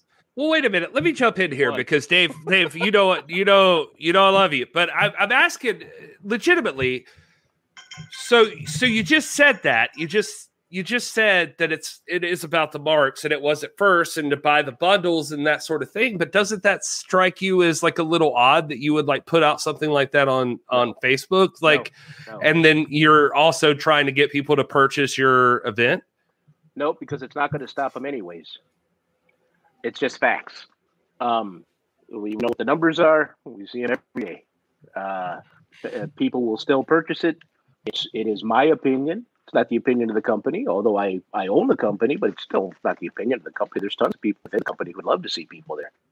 Uh, with COVID, you know, I'm in Cal- Southern California, so not only do I have the state, and I'm in Los Angeles County, and the city of Los Angeles. So as of tomorrow, we have a mandate to stay at home, like for 30 Yeah. days. we're going back to the beginning. So there's over a million cases in Los Angeles, and so the the show that we shoot, we're in we're actually on the border of LA County and uh, and Long Beach, which is a different uh, city. It's a part of LA County, but the city of Long Beach is is not a part of uh, the city of Los Angeles. So uh, the studio is actually an essential uh, building because they, they shoot news there and some other things and some of the stages. Um, Division has a lot of production out of there. Um, so we have always been zoned to have fans from the very beginning, and I chose against it. Uh, one, I couldn't trust people. Just you can't. Um, we could ask people to get tests or whatever, but unless we were administering them ourselves, and they're $150 a piece, so I'm not going to do that just so that I can have some goose sitting in the front going. No, I'm not doing that. Um, so uh, uh, I just feel that the programming has not uh, waned. in fact, I think the talent has been able to perform better, and uh, people pay more attention to what we're doing. Um, and uh, you know, we were going to do the WWE thing at the Thunderdome months ago at the Ocean View Pavilion. We were studying how to do uh, uh, fans virtually over the air uh, uh, through through monitors throughout. So we have all those TVs going around the theater. We were going to bring those down and stack them and have faces just like this long before uh, the WWE did it. Even though it's, it's not news, once we saw the NBA do it, I knew everybody was going to do it. Um, so, you know, people are poison right now. you can't touch them, you can't be by them, and uh, 100%. I'm cool with them not being there. Will they be back? They will totally be back. And what I do I want them back? Absolutely, I'd want to welcome back. Well, um, it sounds like you don't care. So that's that's what I'm well, curious I didn't about. Say, read it again. Con- comprehension's a hell of a thing. I said I may be the exception, but I don't miss bands at shows. It doesn't say I don't want them. You just don't miss them is what you're saying. Like you're you're you're fine either way. If you, if you cool. remember, I don't know how many powers you guys are at or weren't at. I think you guys are at all of them. Um, I think I was at everyone, but yeah. If you remember during some of the warm ups, uh, people wouldn't move, people wouldn't take seats. I would get real upset with them. I wouldn't start the show. I think I kicked someone out or asked Maureen to escort someone out before we can start at championship yeah. wrestling from Hollywood shows, you don't know how many hundreds of people over the years I have kicked out of that that audience because I'm not going to put up with it. I'm not going to sit there for three hours and and just for some guy to be a goof. I'm not going to do that. So you don't think risk? That's part of the risk of like uh, being in a in, in, a in a performance art. You know, you have to deal with people. Uh, uh anytime well, you're look, dealing my, with well, my background too, as you guys know, you know, I started early on in guest service at Disney. So, right. do you know how many people I kicked out at Disneyland? Thousands. That's right. But what is Disney same, for, the same, for the same thing? The exact same what? thing. Being an for ass. Sure. And that's a, that's a percentage, but what is Disney without the consumer? You know what I mean? I mean, there's no you, you can't. Again, sell- I'm saying that people shouldn't be there. It's it's they there's there's a point where you have to stop and say that's it. Let me you ask you this: your day. So, so, so let me Disney, let me jump in if Disney, let me jump in if I could, Rob. If if if I could, let me let me just clarify something. I I just want to first of all cool it down, like between you two. no, no, I'm curious. Um, Dave, it sounds like what you're saying is uh that it's not that you don't appreciate, like you don't like fans being there. It's just that you're willing to make sacrifices so that it's the best possible experience for all fans. Is that the sure. impression that I am getting? You guys, you guys get impacted sitting there.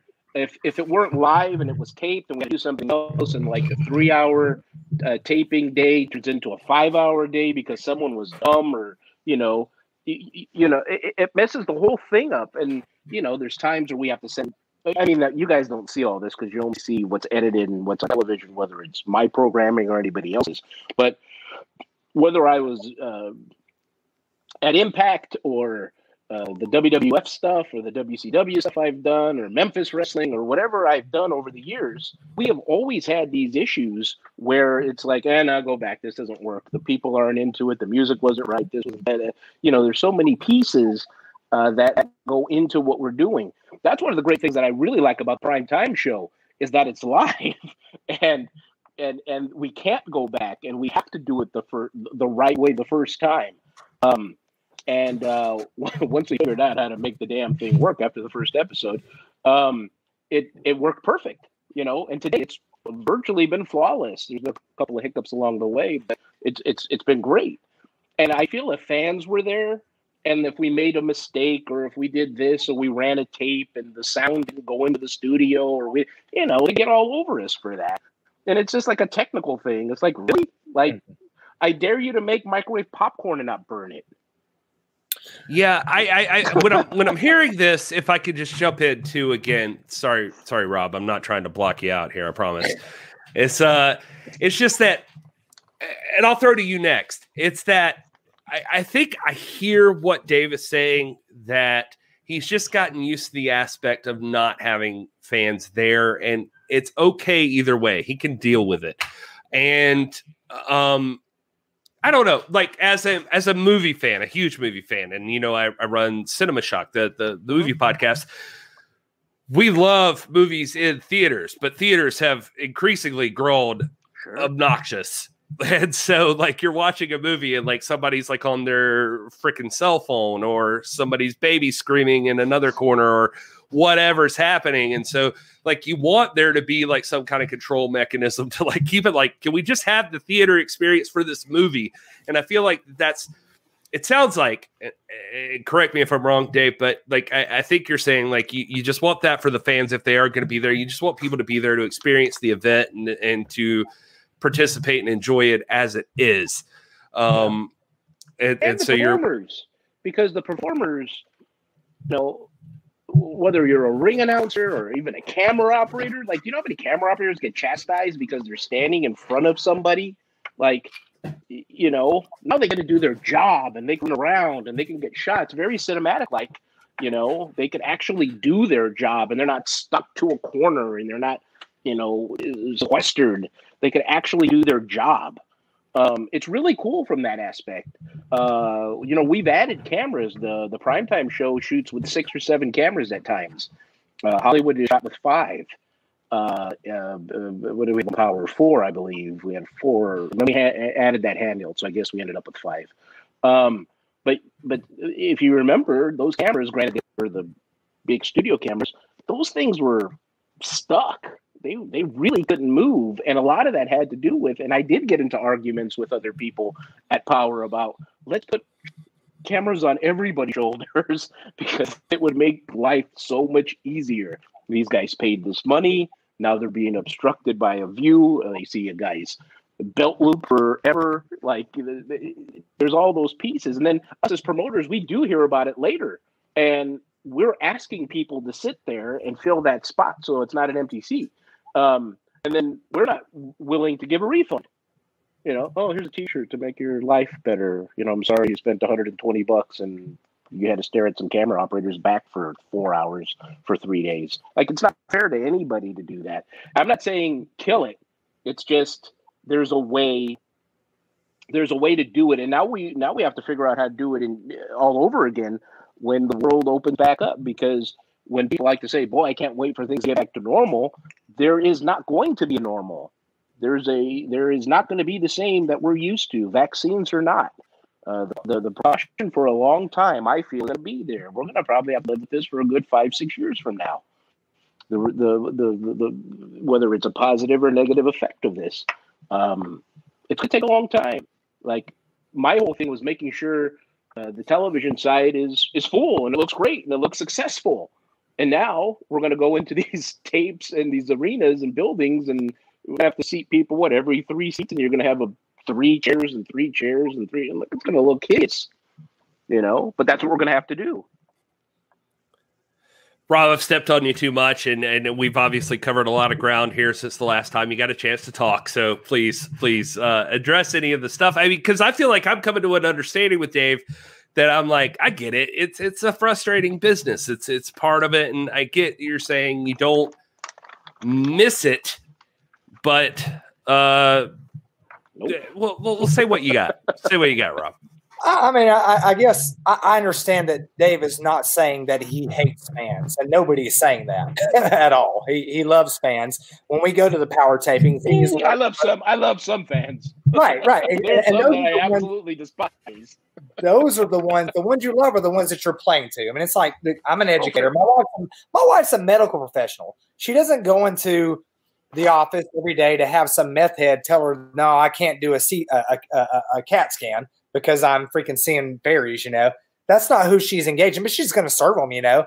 As an educator, I don't go in there every day looking for the kid who wants to get in a fight with somebody. That's not who I'm serving. But wrestling is fundamentally a consumer commodity. It's it's sure. we're talking about all these technical things, filling in seats to make it more appealing for viewers, to make it more appealing for the fans. And if we're saying that, look, we don't want rotten fans, then that's one thing. But to say we don't want fans back, that's a whole other thing because then what do you exist for? You don't there's not a pro wrestler that I know that does does not love to perform before a live audience. I mean, maybe except Danny Limelight or somebody like that, you know.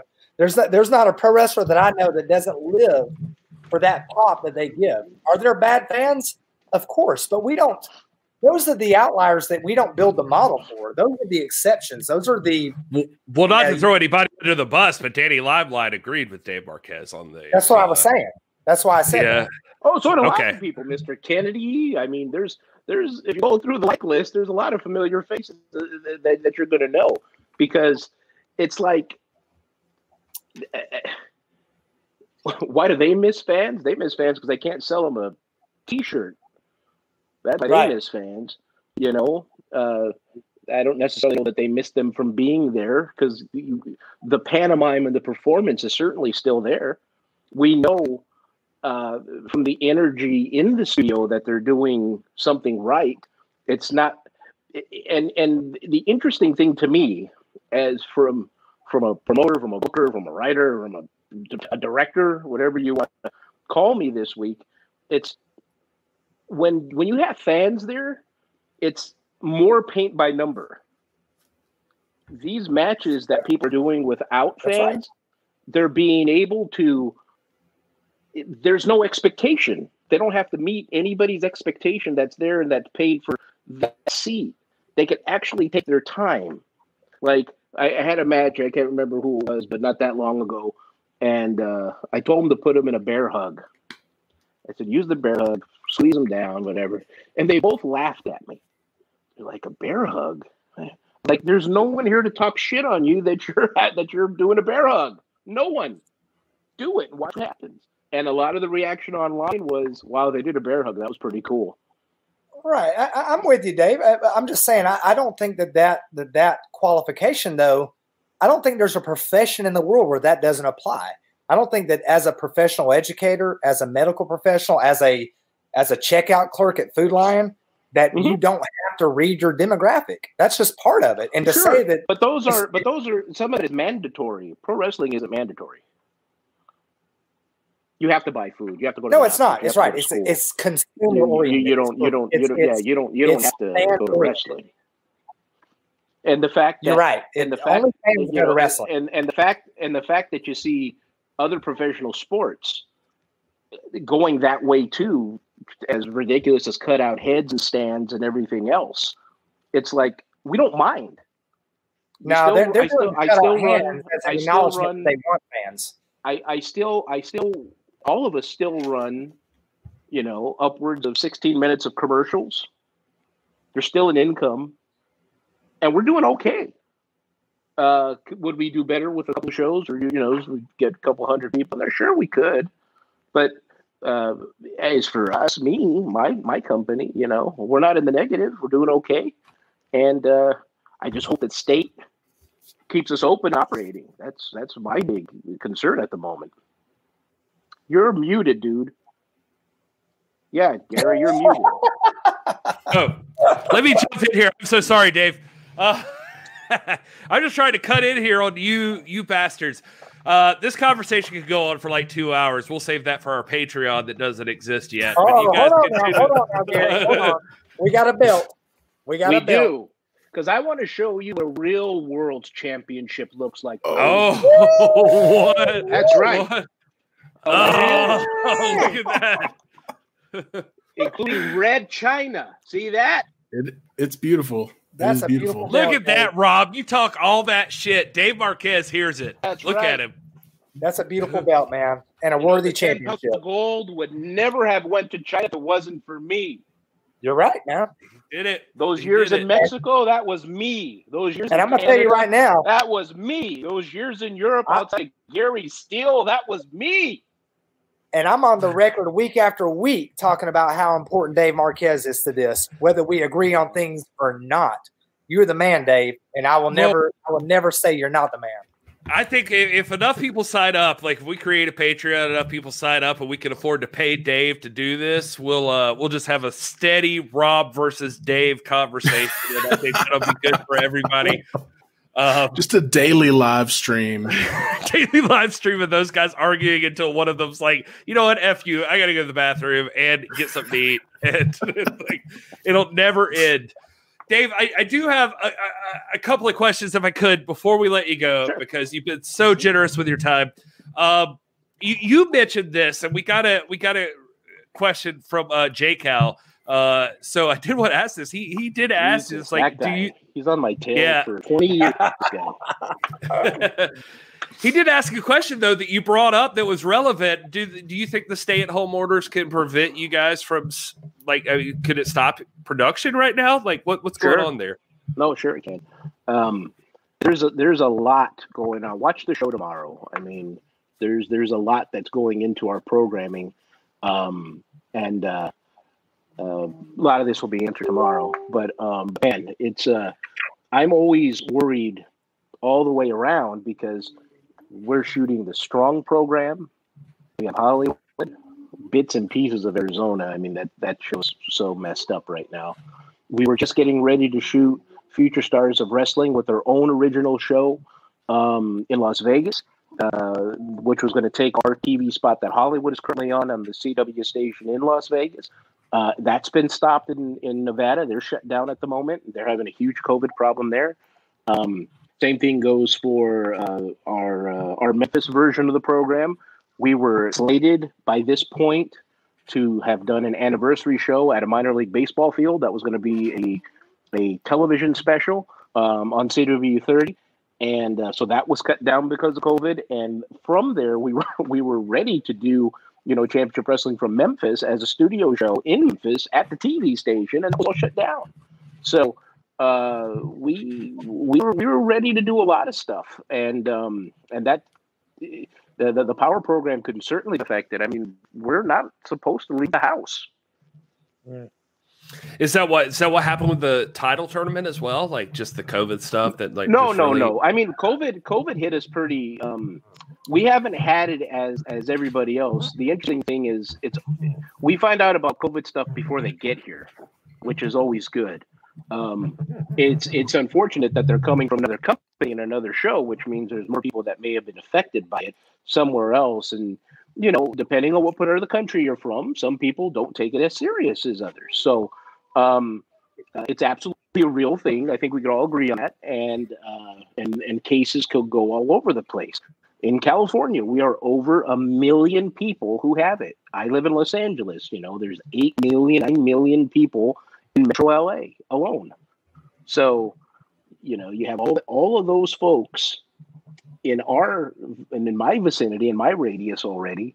That uh, I see it all the time. I have a hospital up here, and I have a hospital behind me and all day for like the last i'd say month and a half all i hear are ambulances all day long and there's no way that it's car accidents so it's pretty Yeah. bad here and and and and we have to think you know safety first on our end um so uh yeah there, there's a there's, there, there's a good chance there's a real good chance Is COVID why you let J Cal in the building and not us?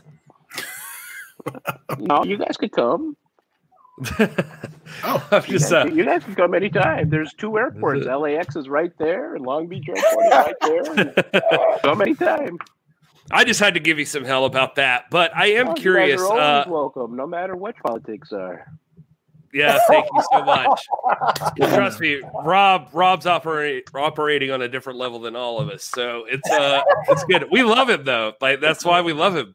Um, all right. So last thing, I'm just curious. You know, we had the discussion today. I don't know how much of the show you've heard before now, but we ranked our prize fight wrestling moments of the week, and we ended up with Fred Rosser and uh, uh, why did I just forget his name? Uh, Daivari, Shawn Daivari, as the uh, top match of the week. We thought we enjoyed that match, and we felt like as semifinalists, both of those guys, like that was a, a contenders matchup if there ever was one. If Chris Dickinson, where are we at with Chris Dickinson? What what what can you tell us about that situation? Well, he's he's, he's recovering, um, getting close uh, to being able to come back, um, and. Uh, you know there's there's other uh, bookings and things that he has to get ready for to be a part of too. And chris is the type of guy that's going to push through okay sport we're almost done relax. This dog um, no him. Um, uh, you know he's the type of guy that's going to push through injury and everything else. And uh, the other bookings that i know about that he has are are, are pretty big. So and and and big opportunities on top of what we're uh, uh, providing him weekly. So you know he's doing everything he can to get better. Um, but it's it's COVID, man. Like just this Tuesday coming up, we there's three people we had to pull off the show mm. already for Tuesday because they are now positive. God, that sucks so bad. La- last yeah, week that's... too. Last week too. You know, it, it, keeps it keeps moving. There's always someone, something. A referee was at this other show where they were in Las Vegas. They came back. They were in in Central California on some lucha show where no one gave a damn, and they came back and like everyone's infected, and it's it's it's really tough to to operate right now, especially when you're doing episodic uh, uh, shows like we do. Well, as as people that you know we love and support you, Dave. We we love doing our UWN primetime live recaps, uh, but we also we, we've we've we've entered partly because of your show. We've entered into this realm of like we're just trying to do this as pro wrestling rather than this is the NWA. But as NWA fans originally, like does that uh, the last couple of weeks there there's a lack of NWA action. Is that on like I mean, just what what do you attribute that to? It's just not in your hands, or uh, like well, one hundred percent not in my hands. I have no control over any of the booking from the NWA side. Um, uh, we get a phone call. They ask if they can do something, and we say yes or no. Uh, we have the time, or we don't have the time. Um, and uh, um, I, it's it's not a bad. It's just that's it's just what it is.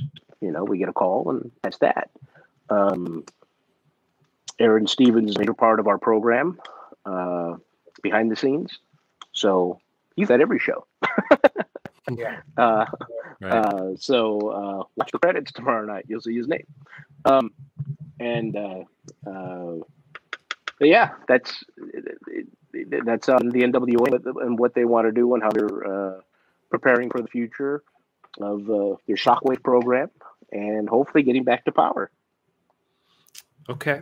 Well, final question. I swear to God, I'll leave you alone and you can go on about your business and we'll throw to our fans here in the chat. But as fans of independent wrestling that we are, I've had people hit me up like uh, the Koloffs and like we are huge fans of uh, Mission Pro Wrestling. And we've seen acts like Madi Wrenkowski, Rachel Rose, people that have showed up uh, on your show like Lacey mm-hmm. Ryan. Uh, La Rosa Negra is over there. Thunder Rosa has been on your show, but she's also on this thing. Like we're we're huge fans of Mission Pro Wrestling. How do we get more Mission Pro Wrestling people over to UWN? Who do they talk to? How does that happen? What's the process that we well, need to? Rosa knows how to get to get a hold of us, um, but it, it's pretty simple. I mean, all you do is send us a note. There's info at hollywoodwrestling.com is the email that goes straight to uh, the creative team um, uh, I mean, you got a hold of me the way you got hold of me. I mean, every, I'm, my Facebook page and all my social media is. is I guess is I'm just thinking, private. Dave, it's, like open. if if we could offer like some secret tips to the independent wrestler out there that might be catching this thing that like message um, us secretly like i mean there's it, there's there's uh, there's several ways if you're going to be in Southern California, get get a hold of us first and foremost. Um, we are on a budget, so you know our flights have to uh, really. Uh, I, this is going to come out way wrong, and I'm not and I'm not trying to belittle anyone, but you, we we have to make those fly-ins worth it. You know, um, Mike Bennett is not in Los Angeles. Uh, uh, Dickinson is not in Los Angeles. You know, these people are not here, so we I have to look at what we have and and and stack show. Davy Boy Smith is not in Los Angeles. You know, so uh, not that, that that that female talent is any less. It's just I think we've done a hell of a job showcasing female wrestling. No, you uh, have it. It far, sounds it sounds more, perfectly far more. And I, I want to say this too, far more than I ever have probably in my entire career. But people have to prove they're worth it. Like there has to be some way to. Uh, like, not show... necessarily. We've had some shit on the show. oh, damn. I, I was saying, man, I was no. saying, you've got like as far as women's wrestling goes, you've got Mission Pro out there doing phenomenal things. What you're doing right now on on UWN Primetime Live has been the best women's wrestling, bar none, of any oh, well, show out there. No questions you. asked. Well, it's interesting you say that. Like in the beginning, there wasn't much women's wrestling uh, on the card uh, as we first started putting the shows together. Um, uh, biz partner Steve Bash. I don't know if you guys know that name or not, but Bash Boxing. Um, uh, they just did a thing out here with Wild Card uh, Boxing uh, here in Hollywood for NBC Sports. That was on. I think I think they have. I think they're doing it again this Thursday night. A live boxing parking lot uh, for NBC. But but Steve is like the top ranked boxing Southern California promoter, and so he doesn't come from wrestling at all, and he's looking at things from totally different eyes. I got to tell you. Um, a lot of uh, things we've done on the program were because of his suggestion, and we're so stuck in the wrestling uh, uh forest that at times, you know, you need someone like that to come and tell you, like, mm, no, you might want to do this, or no, you might want to do that, or there's this one female talent over here. I look at it as a promoter, and I'm like, well, do we really fly someone in, or can we find this person more local, or you know, how can we do this more economically, more efficiently? Do you fly Lindsay um, Snow in to face Ruby Raze again? Yes, you do. you got to, Dave. You got to. Well, luckily we have some flight miles. Um, you know, I need to see uh, more uh, no, of that. You're see, no, you're going to see that again, more in 2020 for sure. But again, the, and, and part of the reason why in the beginning we weren't going to have a lot of female wrestling was because on the Championship Wrestling from Hollywood program, we had we just started a uh, a, a, women's championship uh, program on on the on the on that TV. So we kind of wanted to keep it there, not have it cross over, you know, because as an example, uh, Lacey Ryan is the Las Vegas champion, but on the Hollywood show, we don't say that because it the, the there's no sympathy there if if people already know that she has a title and she's you know what I'm saying. So it, yeah. it's just it's that under the giant Hulk Hogan thing where WrestleMania three, no one knew that these two have wrestled you know a hundred times in in seven years or something. Um, so that's why that was one of my reasonings of not to do that. Um, and and well, still female wrestling, but I'm I'm so happy we have. Uh, we're gonna we're gonna push people frank. to championship wrestling from Hollywood and, and, that sort of thing as well. Like because that because I love that show. What you guys just did with Jordan Clearwater. Like I I man, I love that guy. Right. Like I'm I'm a right. big fan of that guy, and I'm I'm super happy for him, and I want to see more of of him yeah, we had a big career change on the show. You know, uh, for four or five years, someone else was writing the program, and excuse me, in the beginning, it was really good. Uh, I thought it was very fresh and whatnot. Now we have a new creative and a new executive producer, Nick Bonanno, uh, and so they're taking it in a completely different uh, uh, direction. I want to say. I, I, think it feels fresh. I think it's more episodic. There's a lot more uh, fresher faces on there than you would have seen uh, probably a year or two, year and a half ago. Um, it, it's night and day. You know, Ray Rosas has always been a main event player to me, uh, but you know, in the past, he's kind of just kind of been there, and and it's and it's not for anything else. When we lost Peter Avalon to AEW, that kind of put us in a flux because Peter was a program, um, and uh, and so now it's finally on some legs here, coming up almost. Uh, uh, nine ten months with new creative and, and whatnot and i concentrated more on the on the prime time show and and let new people uh, uh, put some ideas in uh, between nico and and uh, and nick and aaron and whatnot it's, it's a completely different program all right, Dave. Well, we won't keep you any longer. People need to check out United Wrestling Network's Prime Time Live. It's available on FITE TV. You have you have to watch it. We do recaps of every single show. You don't want to miss out. Direct TV too. Yeah, that's true. That is true. And uh, around the world, it's on in Spanish too. If anyone's watching this, and and and, and I say all that, and we've had people contact us. They're like, "No, I'm watching it on demand," and we're like, "Oh, I didn't, I didn't know." All right, sorry. And uh, because I think the other thing, day it was, buddy. yeah, real TV. I'm not stuck on the internet like all these other places out there that have to be stuck on the internet. Listen, dude, it, that was not a knock. Like if it if it can't show up on my Roku, I generally don't give a shit. And so like I don't I don't care. And so you go find tough. that new lucha stuff on Crackle. Enjoy that yeah, yeah, there it is. Uh, good luck. Uh, but no, and uh, Championship Wrestling from Hollywood, which you can watch on the the YouTubes and and and the uh, FITE TV. So and 300 TV stations all over the country. Say, Some are I was about to say that, Dave. Disney stations. stations. There's 300 TV stations. I I have to say that because there ain't nobody else on 300 TVs, not even Ring of Honor, and they own the TV stations. That's a good point. That's your man right there, Dave Marquez. Thank Dave. Thank you so much for actually coming here to address that. Not a lot of people would do that, and it's a it's a cool thing that you actually hung out with us, and we are forever grateful to you and and all you've done for this show, man. You you have been the best guy. Thank you so much for doing this. No problem. And, uh, you, anytime. At CWFH Marquez, right there. You can follow that man, and he yes, is putting out. If, you, some... if you're looking for straight wrestling stuff, wrestling handles. Don't if you if you don't want to hear my personal opinion on things, don't follow. He'll throw me. out some politics. So will Dr. Rob. Hey, so you've all got used talk, to it. I don't have to talk politics for at least three years, so I'm good. He's good, man. Hey, hey, hey, Mr. Martin, can we get one more look at that beautiful belt? Absolutely. Are you kidding me? Oh, let's throw it up. I, I will say the chat the chat blew up for the belt. So we'll start on this. Ooh. I'll tell you a little history about the title if you'd like. So right, Rob Schamberger did the side plates for us. He's a WWE artist. And so there's Ric Flair and Harley Race. And that's the reason amazing. they're on there is uh, because I feel that's where television wrestling began. True television wrestling that we know today. Nice. And then when you pull out here, there are the flags.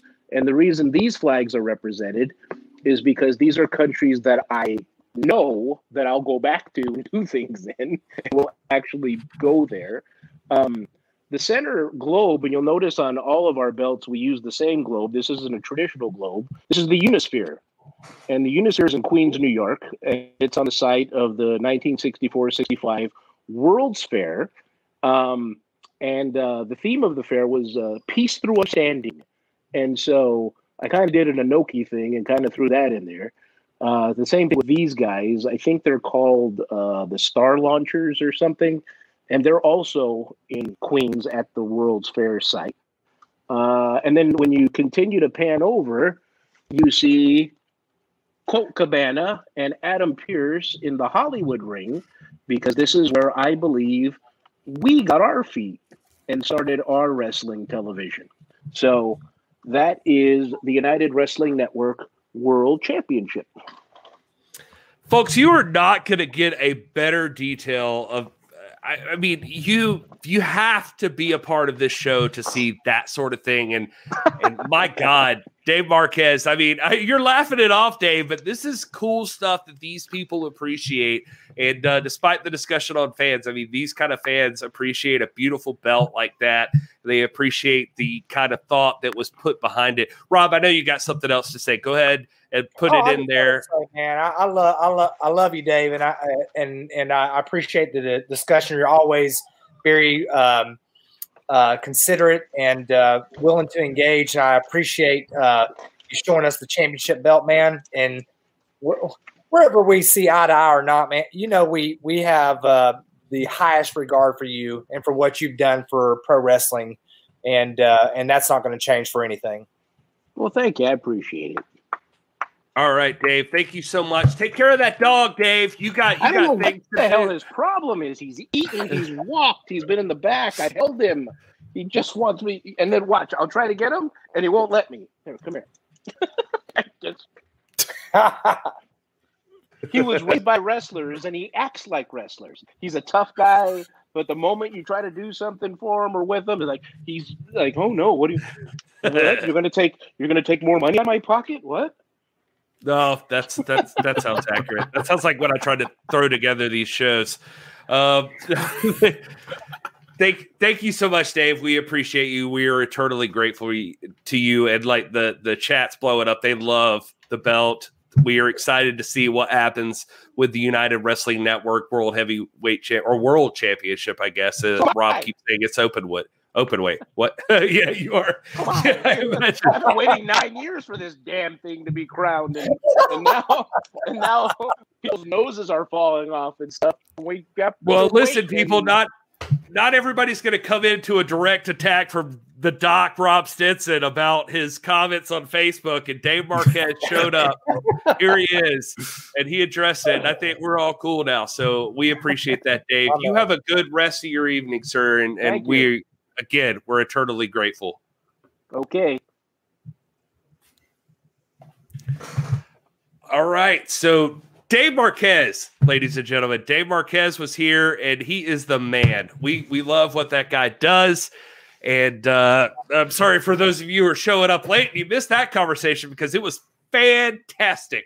Like I loved, I loved this talk. Rob, you, you did well, buddy. You did you, you you maintained your cool. You talked to the you talked to the man and uh and you, you guys obviously had a difference of opinion but you had a legitimate uh, I, I think discussion a powerful discussion and, and it was uh, an excellent debate the kind of things people need to see different points of view batting back and forth to each other nobody getting to be to the point that they're a shithead it's it's it's exactly what it should be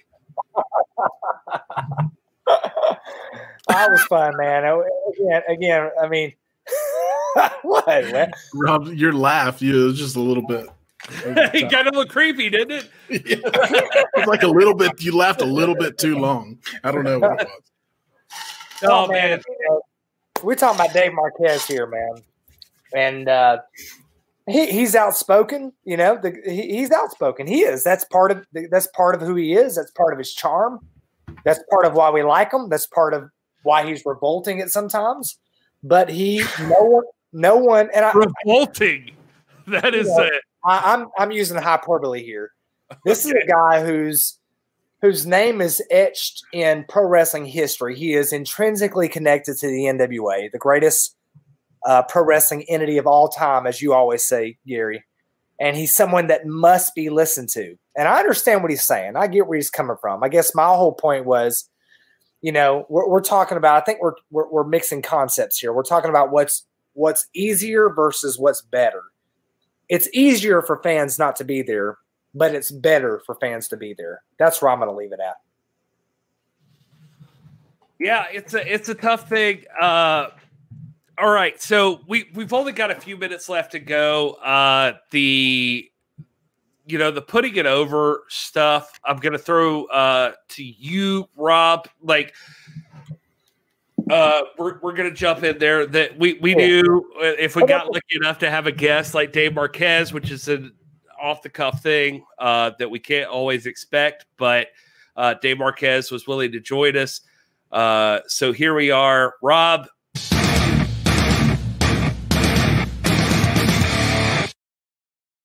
Go ahead and put it over. I love it, man. I know you got something positive to talk about, buddy. What do, what do you been got? positive, man. It's been a great show. I, I'm going to say, I'm going to hear what I'm going to put over. Okay, we had a we we we just watched Survivor Series. We saw the last official WWE in ring appearance of an active Undertaker. right? Did we not? Supposedly. Yeah, I mean that's what he said. Here's what I'm gonna put over. I'm gonna, I'm gonna, I'm gonna shock you all because I'm about to put over something WWE did. Ooh, all right, I'm listening. I'm talking about none other than the Broken Skull Sessions, Stone Cold Steve Austin, and The Undertaker. This Joker is about two hours long. You want to see the Undertaker like peeled back, unclothed, bare for the whole world to see. Right, look right into the man's soul, right into every nook and cranny and crevice. That's what you're about to see. I love this. I, I don't, I, listen, I don't know that I want to see that, Rob. oh, you do, you do. My wife is not even a wrestling fan. She she indulges us. She indulges the trio. She indulges the NWA. She got a little crush on all this. I ain't gonna lie, but well, so do you. Was, it brings y'all together. The, the, hard part about your relationship with Aldis is he's got to like dodge the uh, weird threesome you're always constantly trying to throw at him. anyway, he left he's giggling because it's true. I know he left too long. this guy's way. Let's make it happen, baby. I'm like, oh Jesus! All right. All right. All Maybe watch this whole thing, man. It's a it's close to it's a little over two hours long. I'm not gonna lie, but it doesn't feel like it. If you haven't seen it yet, watch it on uh, WWE Network. The, Broken uh, Skull WWE Sessions. Network. This is episode four. And I keep seeing it pop up. You gotta watch it, man. I want to see it. I'm interested. Uh, it's weird, Undertaker throwing up in these things. I don't know if I'm ready yet to accept it. Uh, I'm going to jump in here with my uh, put it over and that's going to be the Roman Reigns story. I hate to go like all WWE on you guys that are sticking around with us right now, but like if I could just say that I think uh, Roman Reigns has legitimately one of the best stories in wrestling right now. And I would not say that if I didn't 100% believe it. Um, I said on our last show, I believe I talked a little bit about how, like, I always wanted Roman to turn heel. Everybody wanted Roman to turn heel. I don't think any of us believed that Roman turning heel would legitimately turn him into one of the best heels we've seen in the past 10 to 15 years. Roman Reigns is the real deal. He is good. He's good in the ring. He's fun to watch. And the way that he carries himself, especially with Paul Heyman at his side, it is freaking fantastic. That depth of character that he portrays on screen, including this past week on uh, Prime uh, um, Live on Friday Night SmackDown. I wish he'd show up on Primetime Live, but on Friday Night SmackDown, he was there, and uh, that conversation he had with Jey Uso where they talked about Survivor Series and he was having this discussion about like, how do your kids look at you? Because you don't look at me in the back like some bitch just sitting around waiting for a payday, just trying to have a good time, just hoping I get called up. You look at me like a man who's earning his paycheck, who's earning titles. Like you, that's how you look at me. And uh, he's like, so why would you want your kids to look at you in any different way? Uh, SmackDown, dude, SmackDown was legit. And I, I, would not say that. You've heard me talk so much trash about SmackDown. But as far as the Roman Reigns segments, there's no way Vince McMahon's involved. There's no way. I can't believe it because this character, the depth of character that Roman Reigns carries, that he's like telling Jey Uso these things, and Jey Uso's like dealing with this like stress and like snapping, like attacking uh oh god, who who does he attack? The Otis. Like he he like goes crazy on Otis at one point. Later on tries to go crazy on Kevin Owens. Like just that Roman Reigns is telling him is like, do you want to be a man? Do you want to be respected? Do you want to be a real head of the table? Like this sort of thing that Roman Reigns is carrying. Like even watching the monitor in the back and the way Paul Heyman is watching it with him, and then looking to Roman Reigns to see how he's going to react when Kevin Owens turns the tables on Jey Uso and starts beating Jey Uso. Is like Roman, You want violence? Like I'm here and I'm afraid of no man. I don't bow down to any man, including you. And Roman's just staring at the screen and Paul Heyman's looking at it. And he's like, This is what you did to your family. Like, this is it's so much good storytelling. Storytelling that I have not seen in the WWE for so long. I don't know what happened over on SmackDown. I don't know who gave up the reins. There's something happening with that Roman Reigns storyline. That's prize fight wrestling. That's good stuff. That's what we want to see out of professional wrestling. And I'm happy to go ahead and announce that WWE's got me on the Roman Reigns storyline. Will, you got something you want to offer on the Put It Over segment? Yeah, well, I hate to spoil the WWE Love Fest, uh, but I'm going to go a different direction. Uh, this is a little off brand for our show. Uh, I'm going to go a different direction. For me, uh, this week, I'm going to put over Ring of Honor. I really, uh, with kind of the diversification of our, our show a little bit, um, and really, uh, I don't want to say taking the blinders off. We've always kind of paid attention to wrestling in general. Um, but I, just really had an opportunity this week to to jump back into uh, some different promotions and just enjoy it and, and, watch it. And Ring of Honor was one of those. I was a Ring of Honor fan.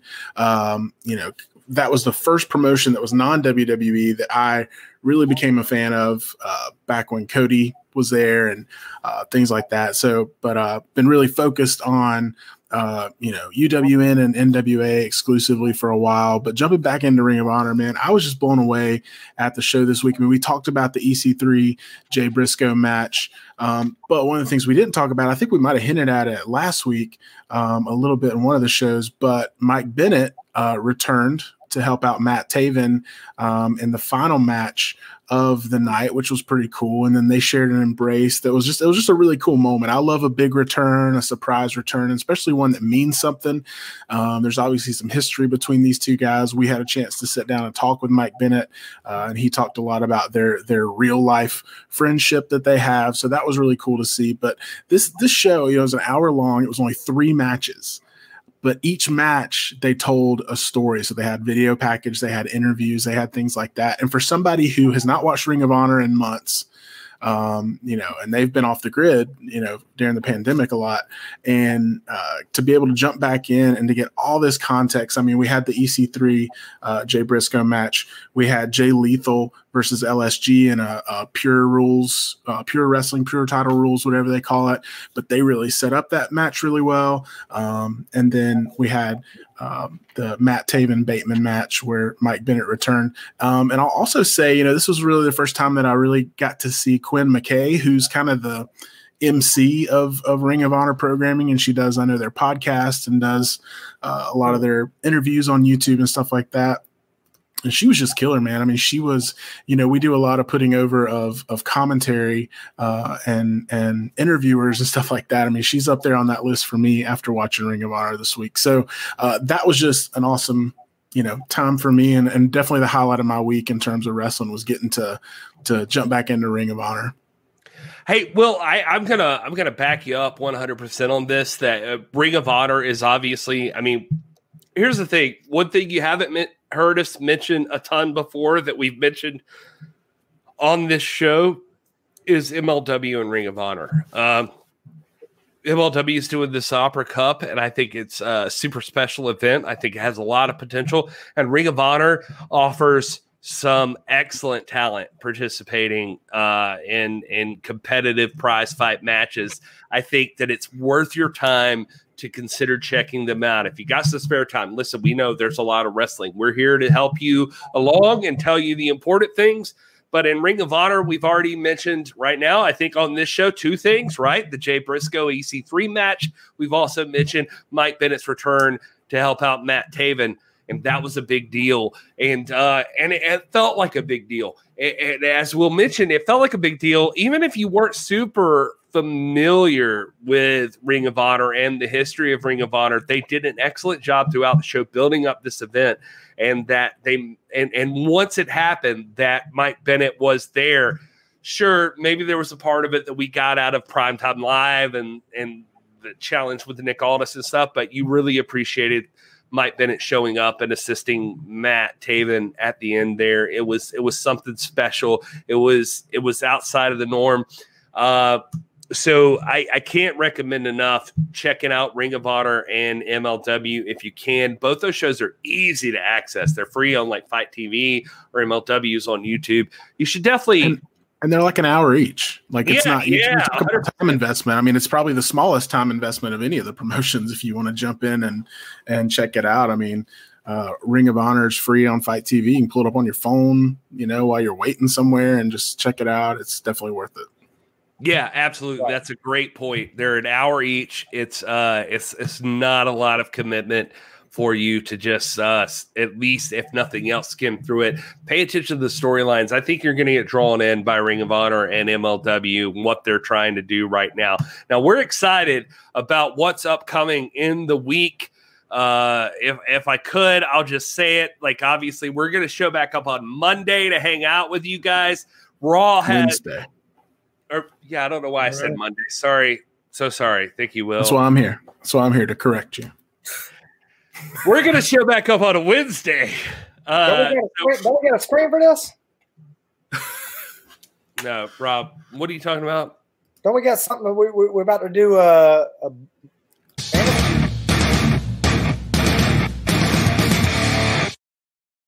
Oh, god dang! That we had a graphic for it. Look at that beauty.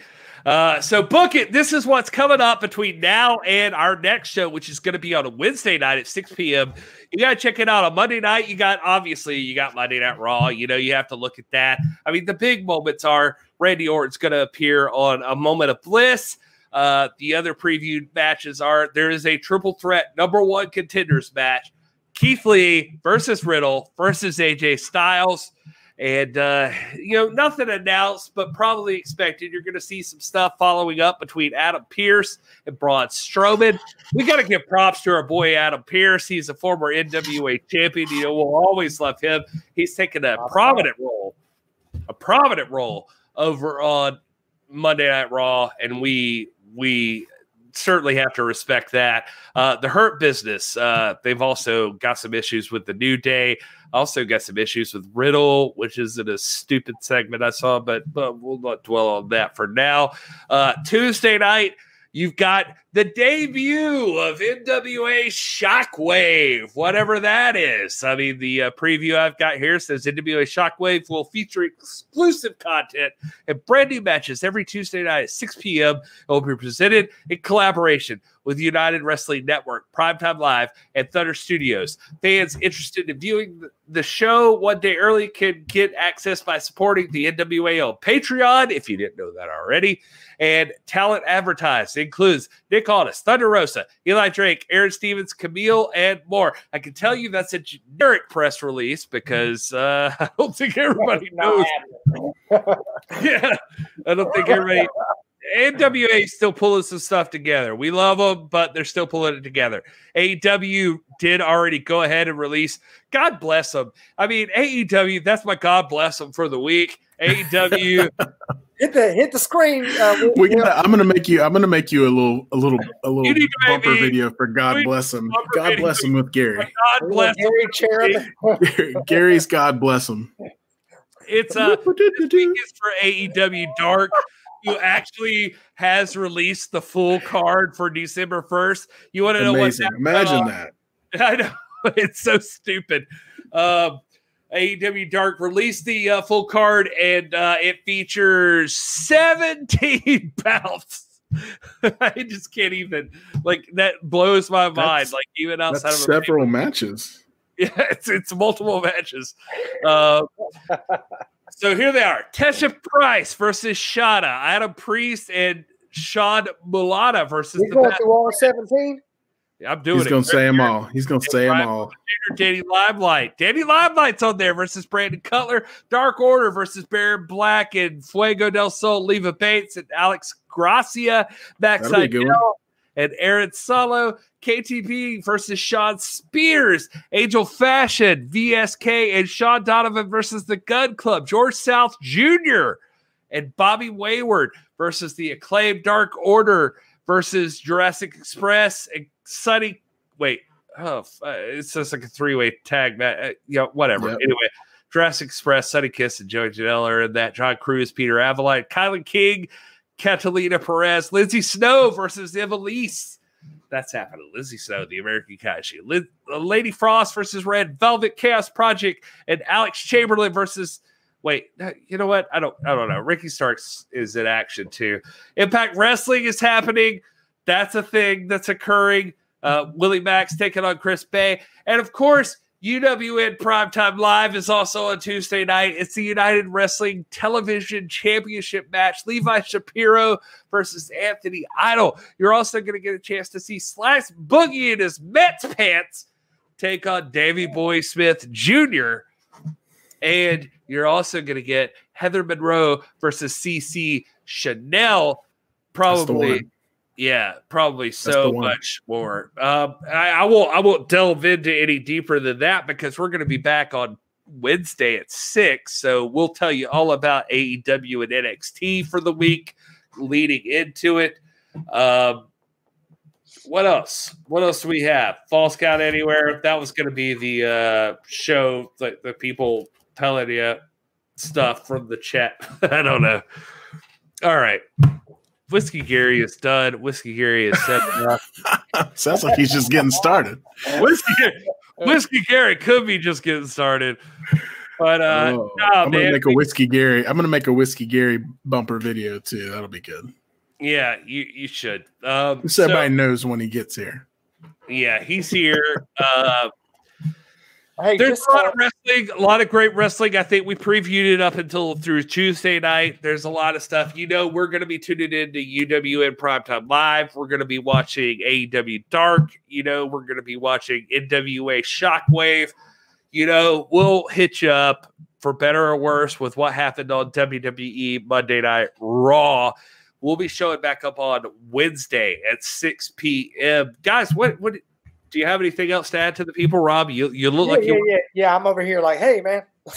hey, hey, shut up for a second. Let me talk. You gotta raise your hand. I just love the irony of it, man. Like normally, normally this, you know, about 20, 25 minutes ago, we'd have thrown to the chat. But because we have Dave Marquez on, we're cutting the fans out. Dave Normally, Marquez don't give a shit about no fan. nah, he does. He loves the fans, man. But normally, just so you know, guys, um, our typical format on Sunday night is the last 20 to 30 minutes is going to be engaging the chat. We we felt like it was important to have Marquez on tonight to address that comment. Uh, obviously, every Sunday it's not going to be like that, but uh, ju- just so you know, it's not because we're disregarding the. Uh, I'm reading all the comments and I've tried to to to jump in every once in a while, but uh, you guys, uh, you know, don't don't don't give up on us. We're we're gonna draw you guys in on future shows. No, no, no. Listen, I mean, here's the thing. I mean, we appreciate and love and support every single one of you people who love and support us. Like, you guys have been fantastic. The chat is awesome as always. We want to make sure to include you. We're going to have a section called, like, literally, like, we we we have a whole section called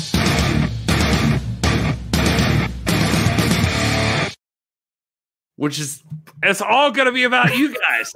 You guys in the chat it's going to be dealing with you. I mean the, the trouble with it was this week is that to give him props rob had a bury it segment that directly uh for lack of a better word attacked dave marquez or at least it featured Dave Marquez. It directly addressed a point of Dave Marquez. I reached out to Dave Marquez and said, Hey, do you have a comment on this? And he said he would rather show up and directly address all of you people and talk to you and be part of the conversation with you. That's a bigger man than most. Uh, most people would not do that. Most people don't want to be a part of that discussion. Most people just want to say what they say and move on, and they don't give a shit what you think. Dave Marquez did. And so here he was tonight addressing the fans and going head to head with the doc, Rob Stinson, discussing his comments on fans participating. And uh, there, there you go. So I, I, I can't, you know, at the end of the day, no matter what we think, I can't say enough nice things about Dave Marquez. He didn't have to be here tonight, and he did do it. he showed up. He he showed he appreciates our show enough that that he he wanted to be a part of it and thought it was worth his time to discuss it here live. Yeah, and just to reiterate, uh, as, as, we're closing up, stay tuned to, to social media, Twitter, things like that. We're we're gonna we're gonna be trying to be more interactive throughout the week as well. Um, give you guys throwing some polls out there and getting some interaction. Probably putting out some hashtags um, that you guys can use to ask us questions or point us to matches or promotions that you want us to talk about uh, and just kind of enrich continue to enrich uh, the pro wrestling uh, community on on social media throughout the week. So not just when we're on here streaming trying to trying to kind of reignite everyone on twitter. Well, well kids are saying now pound signs. That's what the kids are saying. Yeah. Nobody's saying that. Uh, let, yeah. But but to to Will's point, I mean, a great thing to to to tackle really quick would be that if you are following along with us on social media, anytime you see a match you love or whatever, we're super interactive. DM us, hit us up. Like, you got to check this match out. You got to see this thing on wrestling. Whatever stands out to you in professional wrestling, try to think of it as if we're going to make this a welcome community to you all, who I know a lot of you all are fans of professional wrestling already, and you have the context of like years and years of pro wrestling. But if you want people to love the thing that you love, the trick is is what we believe. I think I can speak for us definitively. We think that we've got to welcome in a new a new side of professional wrestling. People that don't have all the history but would love to be a part of the conversation. And all you've got to do is work your hardest to make them a part of the conversation. So send us all of the stuff you see during the week. Dm us email us at the nwa pod at gmail.com we're probably going to be changing that because we're this is pro wrestling but all of this stuff dm us hit us up individually. You have all of our stuff at this is Gary Horde, at this is Dr. Stinson, at Hey It's Will. You can see all the things. Hit us with all of the stuff you think is valuable information, particularly great things that are happening in the professional wrestling world this week coming up. We're starting over on Monday. So hit us with it. Tell us what we should look at. Tell us what we should pay attention to. Th- tell us what you think is worth someone new jumping into professional wrestling. Like what what should they see to be part of the conversation? That's the trick i think. And uh, you tell us all of that i promise you we're taking it all into consideration. Let's make this a community that is the biggest best wrestling community that there is on the planet today. A planet a, a, group of people that love professional wrestling and just want it to succeed and be better uh, guys, do you do you have anything else you want to offer to that? No, you said it all, man. Yep, just uh, yeah, what everything Gary said. Also, you know, you got our, our brothers out there at Nation Show and J Cal and uh, uh, the Alliance blog, RJ. Uh, we're all part of the same team, so make sure you're giving them love as well. We're all in this fight together, man. We're in it, and we're gonna do it. And We're gonna make professional wrestling the hottest thing in pop culture again. I feel it. I feel we can do it. We can break people back in. We're our target is not the people that are arguing about NXT versus AEW. Our people are the people that are arguing about like I just love to get back in pro wrestling, but I'm so lost. We can help them. We can make this happen. Let's contribute to a show that tells everyone what the important parts of professional wrestling are. We've got ideas how to hook people up for the history of professional wrestling. That's coming. I promise you, that's coming. So stick with us. And uh, everything else, it involves you. Thank you so much for listening. At this is Gary Horde. At this is Dr. Stinson. At Hans Will. The show right now is at the NWA Pod. We appreciate you. You are the best community I've ever asked for. Also, let me let me say, uh, James Lawrence points out the 10 pounds of gold National Wrestling Alliance fan club on Facebook is amazing. If you want a history on belts, uh, it is phenomenal. Please follow this guy. He's he's NWA fam. He's this Joker's the real deal. Watch that jump. Look, James Lawrence is uh 10 pounds of gold National Wrestling Alliance fan club. I mean, you know, it's the official, unofficial, official Facebook group of this podcast. That that's where we're at. That's where we care about. James Lawrence is holding it down over there on Facebook, and that's where we want to target. You guys show up there if you're on Facebook and you're not part of that group. You're missing out. Go over there, do that, rep the show, and God, we love you guys. I can't tell you how much we love you guys. I think we're on to something huge here. I, I'm feeling it. I feel excited. I think this is pro wrestling, and we're going to revamp pro wrestling for an entire new generation. I think we're like you, you right now watching this. You're on the cusp hmm. of making that happen.